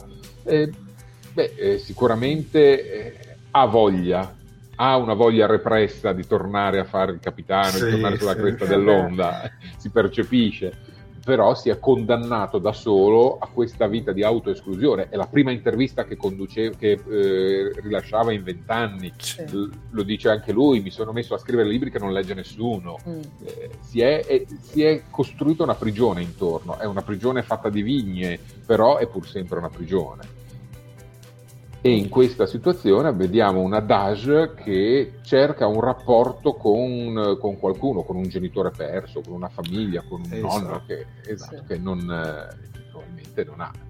Comunque vittima eccola qui eh, dove poi si ritrova, è comunque vittima di un'aggressione, ha visto morire il suo fidanzato, ha scoperto di non essere ciò che pensava di essere, avrà un po' di un trauma addosso sta povera ragazza. sì, sì, sì, sì. Arriviamo, alla dove, scena del, esatto. arriviamo alla scena del, del dipinto e dove si cominciano a fare tutti i collegamenti con data. Io personalmente questa parte qua ho iniziato veramente ad adorarla. Qui siamo negli archivi della flotta stellare dove vediamo questo, questo ologramma, perché è un ologramma, che accompagna Jean-Luc Picard eh, ai suoi archivi personali. Questo ologramma, se non ricordo male, si dovrebbe chiamare indice in italiano, index in, esatto. uh, in lingua originale. E quindi possiamo anche percepire che i sintetici sono stati banditi, ma gli ologrammi ci sono ancora. Esatto, gli ologrammi. Sì, esatto. In Quindi il dottore modo... olografico è ancora vivo. è ancora vivo. Ma in particolar modo questo ologramma lo vediamo che non è un ologramma particolarmente evoluto, tutto sommato è un ologramma di servizio, sì. si comporta proprio come un ologramma di servizio ben programmato. L- accompagna Jean-Luc Picard negli archivi quantici, qualsiasi cosa vogliono, di- vogliono dire, della, della flotta, nel cavò di Jean-Luc Picard dove ci sono tutti i suoi memorabilia e lì c'è la seconda copia del, del, quadro che Data ha regalato nel 69, nel 2369, al suo capitano. Il quadro è intitolato Figlia. Figlia. Mm. Non è l'Al, perché eh, non è la figlia che ha avuto, che ha costruito eh, Data, è un'altra figlia e a questo punto i fili si riannodano, si ricongiungono e Picard capisce che quella persona che aveva davanti era presumibilmente la figlia di eh, Data, del suo android che lui costantemente vede in sogno e eh, ha questo grande rimorso del eh, averlo visto morire perché così lui ha salvato la vita. Ma quanto è bella la scena in cui lei disprezza questi androidi, li vede come se fossero questi sintetici, come se mm. fossero dei terroristi e lui vuole, lui vuole proprio fargli capire quanto lei sia speciale, ma glielo fa capire anche con gli occhi, perché gli occhi diventano lucidi. Cioè, lì guarda veramente il mio cuore si è scaldato, guarda veramente del, cosa gli puoi dire a un attore così bravo? Cosa gli puoi dire? gli devi regalare gli Emmy e Golden Globe così. Tieni, basta. Gli altri attori non presentatevi e ha vinto tutto Patrick Stewart. Esatto. Aggiungo a Chabon gli diamo un altro Pulitzer perché comunque ha saputo riportare in una tematica di fantascienza eh, una serie di problematiche che esistono nel nostro mondo contemporaneo, razzismo, mm. eh, esclusione eh, dei più deboli, ci sono tutte queste tematiche in questo momento che imperversano e ovviamente le ritroviamo in Star Trek come è giusto che sia perché Star Trek ha sempre fatto da specchio della realtà riproposta in un mondo fantascientifico. E anche questo eh, ce lo fanno notare i nostri, eh, i nostri amici che ci seguono nei vari commenti che scorrono, che sono tanti e ogni tanto me ne perdo qualcuno. per esempio Davide Caldarelli ci Grazie. dice ma questa scena serve proprio a trasportare la, l'America attuale nella storia, tutti i riferimenti all'oggi. Esatto, esatto, eh, vedi, vedi che, ci, che, ci, ritroviamo. Ecco. Picard rivede in Dage, data, ce lo dice Flavio Galzignato, eh, sì. e, e, e, questa è la, la tipica affermazione che si dice alle persone eh, che escono dal contesto normale, cioè tu non sei eh, diverso, sei speciale, la tua unicità ti rende speciale ed è questo mm. che viene detto, che viene detto ad Age. Eh, ma Dage ha un destino segnato. eh. Aspetta, facciamo commentare a Sofia questa mm. scena d'azione, perché io per esempio ho apprezzato quella prima però questa scena d'azione qua a me ha iniziato a farmi storcere il naso. Allora. Non lo so, che fa quei salti lì, che, che, che salta la, la, scala, che boh, mi sembrava di vedere quasi un episodio di Flash. E quindi almeno qui, almeno questa scena qui, io ero un po' col naso. Mm. Vai Sofia. Allora, eh, c'è da dire una cosa. Qui si apre una, una, delle scene, anzi credo l'unica scena di tutto l'episodio che non mi è piaciuta. Parte una sequenza che comincia appunto con uh, il rintracciamento, comunque l'inseguimento. Da, da, prima c'è tutta quella parte bellissima di, di, di loro due che parlano, eccetera. Poi appunto eh, li, li, inseguono e poi appunto si conclude con, uh, co- con la morte di, di Daj. Ok. Io ho avuto un problema grossissimo con questa scena perché allora um, qui sono d'accordo con te, perché, con te Jared perché per quanto riguarda i combattimenti Uh, mi sono risultati molto posticci, cioè mi sono risultati molto molto esagerati. La scena della scalinata me la sarei volentieri uh, lasciata perdere, cioè non l'avrei fatta. Cioè, se, se, fossi stata io alla regia non l'avrei fatta, piuttosto fammi vedere che sale gli scalini a 4 a 4 ma fammi vedere lei che salta in quella scalinata lì, no, anche perché secondo me lì si vede chiaramente la CGI, perché c'è lei che quando salta non proietta alcuna ombra intorno a sé, quindi già questo ti fa capire quanto finta sia la cosa. Se poi me la fai vedere anche in quel modo, peggio che mai. Ti dirò sinceramente l'unica cosa che mi è piaciuta in questa scena è Picard perché Picard eh, comunque mantiene anche in una scena d'azione come è giusto che sia lo fa rimanere diciamo realistico eh, mantiene il fiatone, cioè lui quando corre ha il, ha il fiatone, non riesce a respirare bene. Mm, vorrei che ci giocassero un po' di più su questa cosa. Vorrei che la condizione fisica di Picard venisse anche approfondita di più nei prossimi episodi, perché è molto interessante vedere eh, una persona così anziana o comunque, mm, sì, appunto anziana di quell'età lì, ehm, con tutto il suo peso sulle spalle, con tutto il suo fardello. Quindi io spero che ci giochino ancora. E per quanto riguarda, se posso andare avanti, per quanto riguarda la morte di Daj, a me purtroppo non è piaciuta. Non mi è piaciuta per niente, non perché Daj, non perché adorassi Daj, ok? Per me il, il best personaggio in questo episodio è Laris, sia chiaro. Questo lo dico subito. Uh, diciamo che più che altro mh, mm, mi fa venire un brutto presagio perché cavoli, mi introduce un personaggio interessante in questo modo, mi fai vedere lei che si avvicina comunque così tanto a Picard, mi fai partire un rapporto eh, affettuosissimo tra i due nonostante si siano appena conosciuti e poi me la elimini. Cioè, io non vorrei che questa diventi la prassi, e infatti è una cosa di cui ho molta paura, non vorrei che, che diventi la prassi con tutti i personaggi nuovi perché se tutti i personaggi nuovi valgono tipo un episodio, due episodi e poi me li fai malamente morire, allora a quel punto mi dispiace, ma io la serie non te la guardo più o comunque comincio a non sopportartela. Voglio dare il beneficio del dubbio, voglio dare, cioè chiaramente qua siamo ancora tutti quanti, cioè qui adesso stanno scoprendo piano piano le loro carte, quindi in realtà potrebbe anche essere che Daj torni, forse, non si sa come, però ti dico, a me questa scena qua non è piaciuta per niente, mi dispiace. Infatti è per questa scena qua che non ho dato un voto più alto di 7,5. Questa è la sigla. Vabbè, allora diciamo anche una cosa, che comunque... Uh agli autori di Star Trek Discovery, Picard, piace far morire uno certo. dei protagonisti nei pilota perché una certa Filippa Giorgiù della Prime, del Prime, non del, sì, del Prime Universe, sì. morì nel primo episodio e poi aveva, diciamo, una doppelganger, una socia, quel che, diciamo, se stessa dall'universo specchio. Anche in questo caso, poi ci sarà qualcosa di simile che poi andremo a affrontare quando arriveremo alla scena. Quindi io un po' queste cose qua un po' diciamo l'avevo già vista con fare anche un po' con Discovery certo. comunque io ci scommetto i miei due centesimi che forse questa a metà stagione o a fine stagione si scopre che è ancora viva ma di sicuro, ma di sicuro. Max? Io sono, perplesso, io sono perplesso perché questa scena sì, ha degli aspetti un po' eccessivi, il super salto eh, stona, stona tremendamente. È bello, come hai detto tu, Sofia, il far vedere Picard impotente. A un certo punto lui sì. non si può gettare nell'azione, non, non lo può più fare. E infatti Ma quanti ha? 90 anni lui? 92, nella... dovrebbe avere 92 anni. Eh, è lì impotente, non può, met- non può calarsi, magari vorrebbe, ma non può però ci sono alcune cose in questo contesto scenico che mi hanno lasciato un po' perplesso. Primo, ci sono state delle aggressioni, quindi probabilmente è stato infranto, eh, un, infranta una griglia di protezione orbitale, cioè qui si teletrasporta. Mm. E, e, non arrivano forze dell'ordine, non se ne accorge nessuno?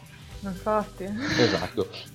E, e, poi, sempre su questa scia, su questo tetto, eh, c'è questa colluttazione, finisce con un'esplosione, scena successiva, piccare sul divano di casa, gli, che gli fanno le carezze, ah, allora... Eh, ma, no, scusate, ecco. in mezzo cosa è successo? Ecco, posso dire una cosa, scusate, questo si ricollega anche ad una cosa che è successa mm. prima. A me sono le linee di Picard, ti giuro, mi sono stonati tantissimo, perché mi sono veramente sembrati una soluzione pigra mm. mi dispiace dirlo, ma mi sono sembrate una soluzione pigra per far trovare Picard nel posto giusto al momento giusto. E questo è il caso, perché insomma, cioè, cavolo, come dici anche tu giustamente, ca- cioè, ca- cavoli, c'è stata una, una, colluttazione, c'è stata l'esplosione, è morta una persona, sono arrivati Romulani, cioè è successo tutto e com'è possibile che lui non si svegli magari? Ora non voglio dire in una sorta di commissariato o comunque da qualche parte, però com'è possibile che si risvegli lì nello chateau? Cioè, esatto. mh, no, ragazzi, no, non prendiamoci no. in giro. Vabbè, allora, in loro difesa si può dire che comunque i due eh, Romulani fanno capire che hanno qualche abilità medica, perché certo. curano Daj, certo. aveva un taglietto qua, cioè, certo. non è che è esploso un'esplosione alla Michael Bay davanti, cioè, quindi è già. Vabbè, però... comunque, comunque Picard si fa un volo di 10 metri, Beh, sì, 10 non lo so, però un bel però volato. Comunque un loro eh. un qualcosa ti introducono che certo. loro hanno qualche conoscenza medica. Perché... Ma sì, infatti. Però, Però, sì, effettivamente quella, questa scena poteva essere gestita. No, c'è solo una battuta in, uh, che passa più o meno inosservata che dicono non hanno trovato uh, i resti del corpo di Dash.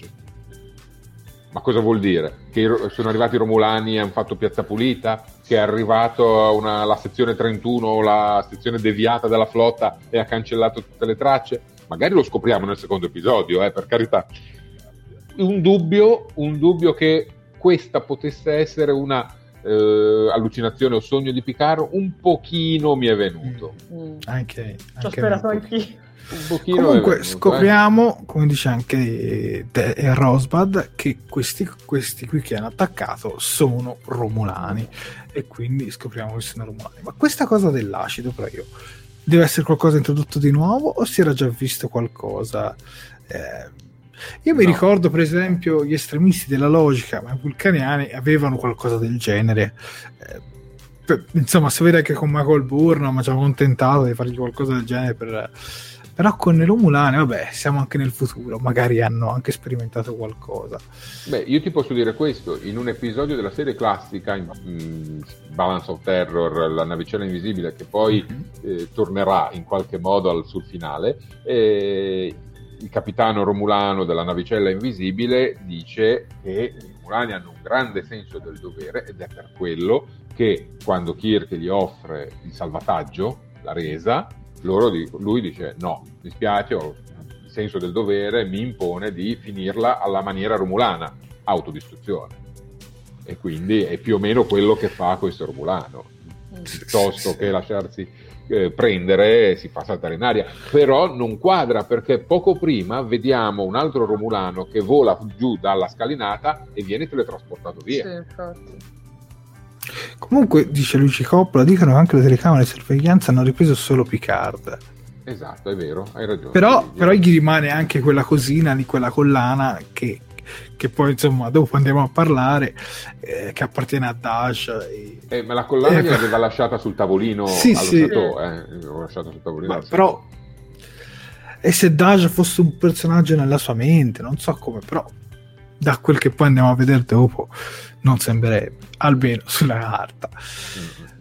Ok, direi di andare avanti, Max, e andiamo all'argomento dopo. Andiamo all'incontro a Daystrom, questo centro di ricerca, mettiamola così, sui sintetici di robotica di androidi, dove conosciamo il personaggio di Agnes Giurati, Giurati, non mi eh, ricordo. Giurati, Giurati. Eh, interpretata da Alison Pills se non mi sbaglio. Sì. Eh, sì a questo punto Jean-Luc Picard eh, vuole saperne di più vuole capire eh, che cosa sta succedendo e va nell'unico posto dove c'è competenza sui sintetici o androidi che dir si voglia ed è l'istituto Daystrom ad Okinawa ed è lì che incontra questa dottoressa che molto sarcasticamente gli dice vorrei che fosse venuto nel mio giorno libero così almeno non mi tirava in mezzo eh, va bene e eh, fa un po' il punto della situazione sui sintetici. In particolar modo fa il punto della situazione su data e su before. Eh, infatti è proprio in questa occasione che la dottoressa Giurati gli fa vedere i resti di Before, conferma a lui, ma presumo che lui lo sapesse già, in realtà lo sta confermando al pubblico, eh, che il processo di integrazione della memoria di data su Before non è andato a buon fine e tutti i dati si sono praticamente persi, se non tutti quasi, ma gli fa anche sapere che grazie agli studi di una certa persona eh, sarebbe possibile recuperare lo schema mentale positronico di un androide a caso, data, anche da una sola cellula neurale, che di sicuro devono essere state usate per realizzare da, Dash. Per cui ci stanno mm. dicendo, ragazzi, possiamo recuperare data, perché non da Before, ma da sua figlia, c'è la possibilità di estrarre una cellula neurale di data. Ma sua figlia è esplosa. No, non è esplosa, o meglio, no, non è l'unica figlia. Perché a voi? Eh sì, no, no, hai già fatto una eh. introduzione magnifica. Sì, io volevo chiedere, anche soprattutto al nostro pubblico che ci sta seguendo, cosa ne pensano di questo nuovo personaggio introdotto. Perché visto che prima abbiamo fatto una introduzione pomposa su Dash, diamo anche spessore a questo personaggio. A me onestamente, eh, non sto a ribadire la cosa di Data perché eh, hai detto tutto tu. Dico che onestamente questo personaggio mi piace, l'attrice l'ho trovata molto carismatica, la conoscevo già dalla serie American Horror Story, anche se quella stagione di American Horror Story non mi era piaciuta, mm. però devo dire che l'attrice secondo me già rispetto a Isa Brionz, ovvero l'attrice di Dage, lei mostra una recitazione, soprattutto una mimica superiore. Sofia? Ma io ragazzi non ho niente da aggiungere, mi trovo d'accordo con te Jared per quanto riguarda lei, ti dico uh, spero di rivederla perché mi è, mi è rimasta nel cuore, cioè spero, spero, di poterla rivedere. Lascio a voi la parola ragazzi perché io non ho niente da aggiungere. Io dico soltanto una cosa, il collegamento con quel personaggio mm. di Star Trek The Next Generation, ovvero Bruce Maddox, l'ho letteralmente adorato perché inizialmente quando l'avevo letto all'inizio stavo facendo mente locale, poi ci sono arrivato, è veramente fantastico, fantastico. IMAX. Esattamente, qui abbiamo... Poi leggiamo qualche commento. Sì, sì, sì, sì, ma io, guarda, ne ho messo io in evidenza uno sì, perché voglio dire, voglio dire, una cosa su Maddox e questo mi cadeva a fagiolo, quindi Michele Gervasoni, grazie per... me l'hai servito su un piatto d'argento, adesso ci arriviamo. Dunque, innanzitutto, come hai detto tu, Jared, viene introdotta la figura, reintrodotta la figura di Bruce Maddox, ovvero colui che aveva messo sotto processo eh, Data nella misura di un uomo perché voleva smontarlo per eh, studiarlo e produrre eh, altri androidi. In un certo senso ha continuato il suo studio, alla fine poi è diventato anche amico di Data perché era, si scrivevano, eh, Data trasmetteva tutte le sue sensazioni, le sue problematiche a Bruce Maddox. Lui ha proseguito i suoi studi e veniamo a scoprire che ha realizzato eh, l'androide, come ipotizzava Picard, in tutto e per tutto uguale all'essere umano. Addirittura, considerando Dage, un androide che non sa di essere un androide e che si sveglia in un certo momento, viene attivato in un certo momento. Il problema qual è? Che Bruce Maddox, nel momento in cui gli androidi sono stati messi fuori legge, è scappato, se n'è andato. Ha fatto un po' come fanno tanti personaggi anche in altre saghe, tipo un certo Luke Skywalker eh, in Guerre Stellari Star Wars prendono e scappano, ma lui è l'unico che potrebbe in qualche modo rimettere in vita, riportare in vita con questo strano procedimento di estrazione della cellula neurale data. Per cui da questo momento in avanti, come mi accennava Michele Gervasoni, possiamo aspettarci una ricerca per riassemblare data? Le domande di Picard sembrano farlo intendere. Secondo me avremo Star Trek alla ricerca di Maddox con lo scopo di rimettere in sesto data, almeno questa è l'intenzione, secondo me, di Jean-Luc Picard. Eh, parliamo un attimo di eh, Maddox. Sì, però, però aspetta un attimo. Vai, vai, perché vai, devono scusa. andare a fare tutto sto rigirio? Perché sai, B4 non può prendere i dati di data perché non è avanzato. Ma l'OR, cioè, è stato assen- cioè è stato smantellato. smantellato, ma non è stato distrutto. Rimonti l'or, gli togli il cervello di lore, gli metti i dati di data e sappo. Anzi, io se non ricordo male, l'or è addirittura più avanzato di data come androide. Eh, precedente, male, precedente sì. ma più avanzato. Precedente ma più Quindi avanzato. Dire, perché non vai a cercare l'or invece di fare tutto questo casino? Poi allora, sarebbe bello vedere loro. Se fossimo, sì, se fossimo, in TNG non lo farebbero perché ci vorrebbe il consenso di loro. Ricordiamoci che Before ha dato il suo consenso al, al trapianto di data in un certo senso. Mm. Eh, L'OR avrebbe bisogno di dare, dovrebbe dare il consenso perché umanamente non dovrebbe essere una violenza nei confronti di un essere. Quindi diciamo, tu lo fai più un discorso di etica? Sì, se fossimo in The Next Generation eh, dei sette anni di Next esatto. adesso non lo so. Eh, rimane il fatto che vabbè, loro non l'abbiamo ancora tirato in ballo, magari poi lo tirano in ballo fuori. Secondo me la, hanno voluto comunque ricreare un po' questa dinamica di dualità, fratello buono, fratello cattivo, in questo caso probabilmente si potrebbe parlare di sorella buona e mm, poi lo diciamo, e, e hanno spinto in maniera forse un po' insensata, perché ne devono fare due per forza, vabbè, non si sa, però eh, hanno spinto poi in maniera eh, insensata nell'idea di ce ne devono essere due perché Maddox in questo procedimento ne genera due. Non si sa perché. Mm. Probabilmente Maddox è anche colui che ha generato Daj e mm. la sorella di Daj. Maddox è un attore che si chiama Brian Brophy, è vivo, ha 60 anni, ma è fermo dal 2014, non risulta nella cast list di IMDb eh, online su Star Trek Picard, ciò non toglie che a sorpresa potrebbe anche riapparire. Mm. Se non lui, magari con un altro attore, perché ci può anche stare che magari lui non voglia più recitare o non sia più disponibile, però a questo punto io mi aspetto che prima o poi Maddox lo troviamo da qualche parte. Eh. È sicuramente un personaggio molto interessante e poi soprattutto queste citazioni le trovo veramente belle sono quelle citazioni che proprio ai vecchi fan eh, fanno veramente piacere. Fanno un po' fanservice, però ci stanno. Eh sì, forse fanno un po' fanservice, però ragazzi, ma chi l'avrebbe mai pensato a un collegamento con un episodio della prima, sì. prima, sì, mi sembra prima stagione di Star Trek? Cre- credo la seconda. seconda. seconda. Eh, dai, ragazzi, prima o seconda, aiutateci, abbiamo alle, all'una e 13 di notte abbiamo qualche piccola defiance. Comunque per rispondere un attimino, scusa se posso, per rispondere Vai. un attimino alla cosa di, di Max, no, del doppio. Sì in, però se ci pensi, in effetti, è una cosa che con, non voglio dire il canon, però con l'etica generale di Star Trek ha senso, perché eh, il doppio si vede un sacco di volte, in tutte le se- almeno in, nelle serie di Star Trek che ho visto, si vede tantissimo. Quindi secondo me ha perfettamente senso, comunque è, cioè, non lo so, mi, mi, mi, torna logico il discorso che si possono creare due androidi alla volta.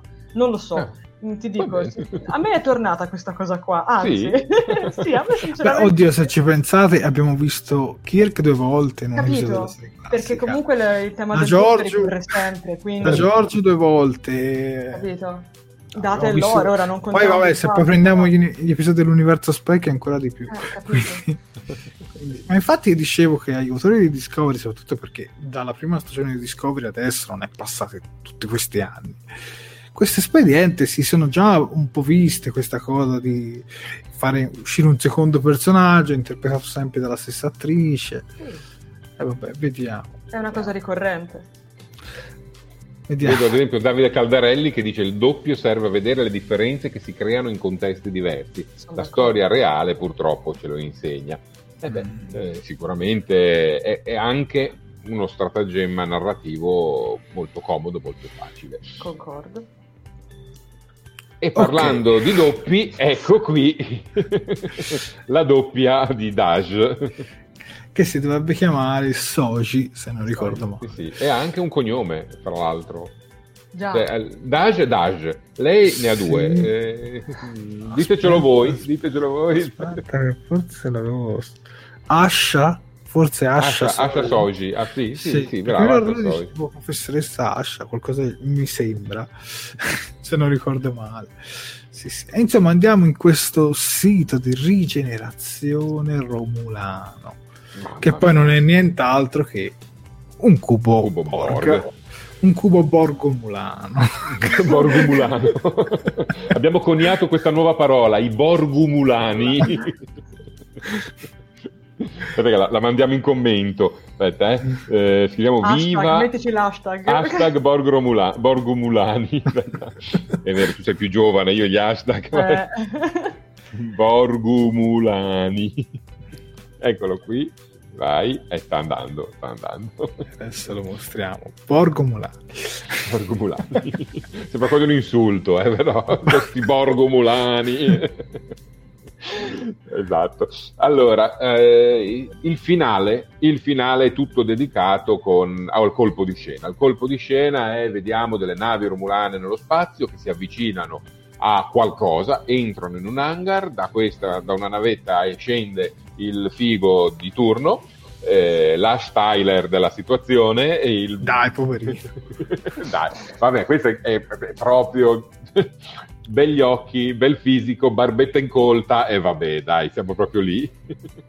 e fa il fighetto, incontra per caso una professoressa, qualcuno che si occupa di mettere in sesto la mente di qualcun altro, il, il lavoro di, eh, della, sor- della, sorella di Dage è quello di mh, sistemare la mente di, di qualcuno.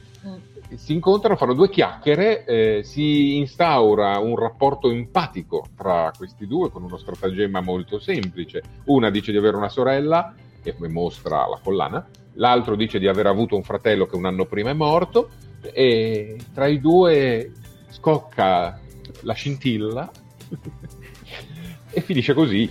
finisce così. Ah, secondo me non scocca la scintilla perché lui sta guardando quella collanina, quindi mm. si aspetta che lui faccia parte di quei romulani in nero che buttiamola lì. Secondo me sono una taciarra. Mm. Io, io, io l'azzardo poi magari sbaglio. Eh. Io guarda, io spero, io spero vivamente che non ci tirino fuori un'altra, un, no, un'altra, sì, la sezione 31 dei Romulani, cioè non la Talciar, un'altra eh, un'altra organizzazione romulana che si chiama in un altro modo che fa qualcos'altro. Ecco, spero che non ci tirino fuori una cosa del genere. C'è la Talciar che è bella, pronta per fare queste cose, usate lei e siamo a posto. Qualcuno l'ha definito lo Spock Luigi Coppola, lo Spock di Discovery. Appena il fichetto è comparso mi è sembrato per un attimo lo Spock di Discovery. Dario Germino si chiama amore a prima vista, quando sei giovane e bello succede, per questo io e Max ormai ce lo scordiamo. Dario, eh, hai tutta la mia solidarietà, guarda. Comunque su sta cosa del fratello scomparso un anno fa, morto un anno fa, io ho iniziato a teorizzare, ma non solo io, eh, un po' su tutto il web, eh, su chi potesse essere. E io oh. l'ho buttata lì. E se fosse nero? Il capitano della Nerada, quell'astronave che passa dal nostro universo e va che poi passa al Kelvin perché seguendo sì, Spock, mettiamola così. Mm. E se fosse quello il fratello che è scomparso, tu mi hai detto, però perché poi ti ho letto, tu mi hai detto, sì. se Maiani non coincidono, però a un certo punto, quando poi la, la non la Discovery, l'Enterprise, Kelvin inizia a sparare, non ripassa poi nell'altro universo. Eh, in realtà non ce l'hanno mai fatto capire, la fanno no, vedere non, che eh, esplode, sì. esplode, sull'orizzonte degli eventi, quindi mm. sì, potrebbe anche essere ripassata da questa parte, onestamente. Eh, in realtà ci sono vent'anni di differenza tra quando è scoppiata la, la, Però quando ci è passata eravamo in periodo, diciamo, post-Nemesi. Sì, sì, sì, assolutamente. Erano, erano passati 79, 7 anni dalla Nemesi più o meno. Sette anni dalla Nemesi più o meno quando c'è stato il passaggio. E, e poi sono passati altri, altri, anni ancora per arrivare nel 99, sono passati altri 14 anni, per cui trovo difficile che possa essere nero, a meno che nero non sia ritornato nel nostro universo abbia messo su famiglia di nuovo, abbia un fratello, un figlio, potrebbe anche essere un figlio. Eh, Vabbè, ora noi ovviamente si, si, si fanno delle ipotesi, perché Vabbè, certo. poi, da, poi, magari è un Romulano che lo vedremo in un flashback o chissà che cosa, che non c'entra proprio praticamente nulla. O magari è una menzogna perché sono sì. Romulani mm. e voleva solo sì, creare sì. un rapporto con, eh, con, questa, con, questa, ragazza. Eh, fra l'altro il rapporto Romulani-Borg era già stato introdotto proprio eh, nell'ambito di Star Trek 2009 e nel fumetto Countdown di Star Trek 2009 che viene in parte sconfessato dagli eventi di questo episodio, eh, dicendo che i Romulani per eh, sfruttare al meglio la eh, mineraria e di potenziamento della nave di Nero per poi darle la possibilità di combattere, di eh, reagire alla supernova avevano utilizzato tecnologia Borg. Quindi un qualche legame con la tecnologia Borg i Romulani già ce l'avevano e qua lo, dicono, lo fanno vedere chiaramente. Hanno preso come loro nuova casa? Non lo so, perché che ci sia una collaborazione Mm. O hanno trovato un, bo- un, cubo Borg alla deriva, l'hanno fatto loro. Adesso poi lo scopriremo. Ma io sapevo che esplodeva se non c'erano dei Borg all'interno, qualcosa del genere. Mi sembra in Voyager dissero qualcosa del genere. Eh, magari c'erano i Borg dormienti e, ah, e i Romulani se li sono presi. Comunque, come ci fa notare eh, Rosbab, questo cubo è protetto sino ai denti da centinaia, se non migliaia di mine, se ne vede, mm. se ne vede infatti nella scena finale. Eh, quindi staremo... Narek sembra troppo un cucciolo sperduto in autostrada per essere credibile.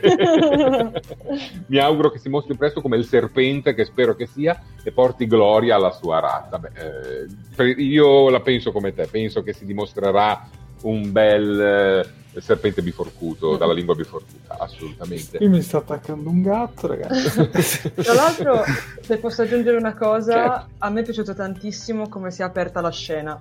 Cioè, come c'è stato proprio un momento di transizione tra eh, la scena precedente e la scena questa qua ambientata con, con lo sparviero, appunto che si vede la, che appunto ci sono i due, i due anelli incrociati della collana di, di Daj che diciamo ruotano e diventano i due, queste due tipo costellazioni o comunque sì. queste due forme celesti della galassia. L'ho adorata, cioè lo, mm, wow, cioè è stato meraviglioso, esatto. a dir poco eh, meraviglioso. Beh, questa collana ha un senso particolare perché sì. per tutto l'episodio ci viene fatto capire che è un segno identificativo di questa generazione gemella sì. dei sintetici Ora, capiamoci, è una collana, cioè sì, certo. due anelletti, cioè non è chissà che, che, cosa dal punto di vista pratico, però sembra avere questo grande significato un po' per tutti.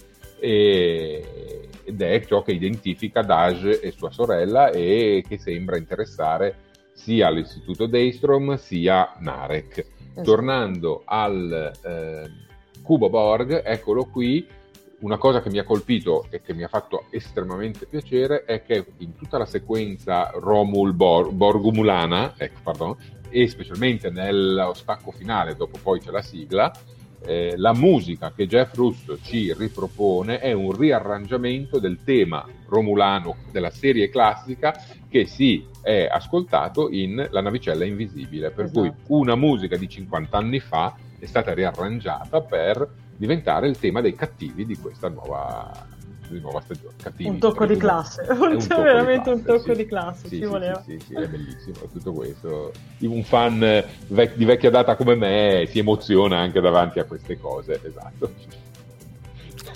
Vabbè, io direi... No, no, c'è un commento che mi sembra corretto riguardo alla collana. Eccolo qui, Davide Caldarelli che dice la troveremo domani su Amazon per poterla comprare. per cui... E ragazzi, mi sa che ci dobbiamo salutare perché sono anche attaccato dal mio gatto. Quindi... Capisco, io direi capisco. che questa puntata, direi che siamo arrivati alla fine, sono eccolo qua, siamo arrivati a quasi due ore di diretta e eravate veramente tantissimi, quindi io ringrazio veramente sia Max che Sofia per la compagnia e tutti i nostri spettatori che insomma sono stati qui con noi fino a l'una e mezza. che eroi, che eroi. Esattamente. Vi ricordiamo di eh, mettere un like a tutti i nostri post, alla nostra pagina Facebook, di andare su YouTube, iscrivervi al canale, segnare la campanella, iscrivervi al nostro mettere canale Telegram, mettete, mettere mi piace, esatto Sofia, mettere mi piace a dove volete, basta che ci sia scritto Talking Track. Eh, vi ringraziamo di essere stati con noi in questa lunga maratona dedicata al primo episodio di Star Trek Picard. Jared, a te la parola e ci rivediamo insomma alla prossima puntata di nuovo al commento eh, dell'episodio. Mi dispiace per essere stato un po' assente in questi ultimi minuti, ma il gatto mi saliva continuamente sulle ginocchia e rieccolo di nuovo, quindi saluto anche tu i nostri spettatori. c'è chi ha un pitbull e c'è chi ha un gatto. Eh. Vabbè, sì. Il colore è quello, se ci fai caso. Va bene ragazzi, grazie a grazie. tutti, grazie a tutti.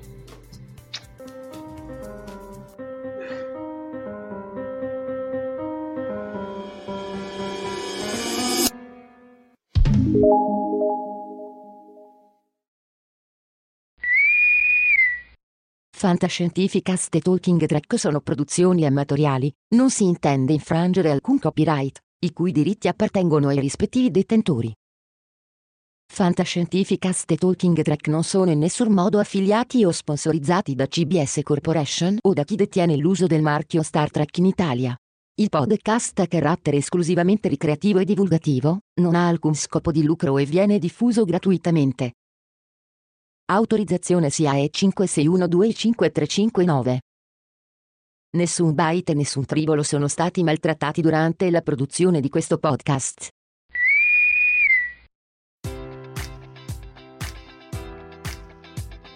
Enjoy all your favorite sports like never before at BetMGM. Sign up using code Buckeye and receive up to $1,500 back in bonus bets if you don't win your first bet. When you register with BetMGM, you'll get instant access to a variety of parlay selection features, live betting options, and the best daily promotions in the business. And with BetMGM at your fingertips, every play and every game matters more than ever. Place your money line prop, or parlay bets with the king of sportsbooks today. Sign up using code Buckeye and receive up to $1,500 back in bonus bets if you don't win your first bet. BetMGM and GameSense remind you to play responsibly. 21 plus and present in Ohio, subject to eligibility requirements. Rewards are non withdrawable bonus bets that expire in seven days. Gambling problem? Call 1 800 Gambler in partnership with MGM Northfield Park.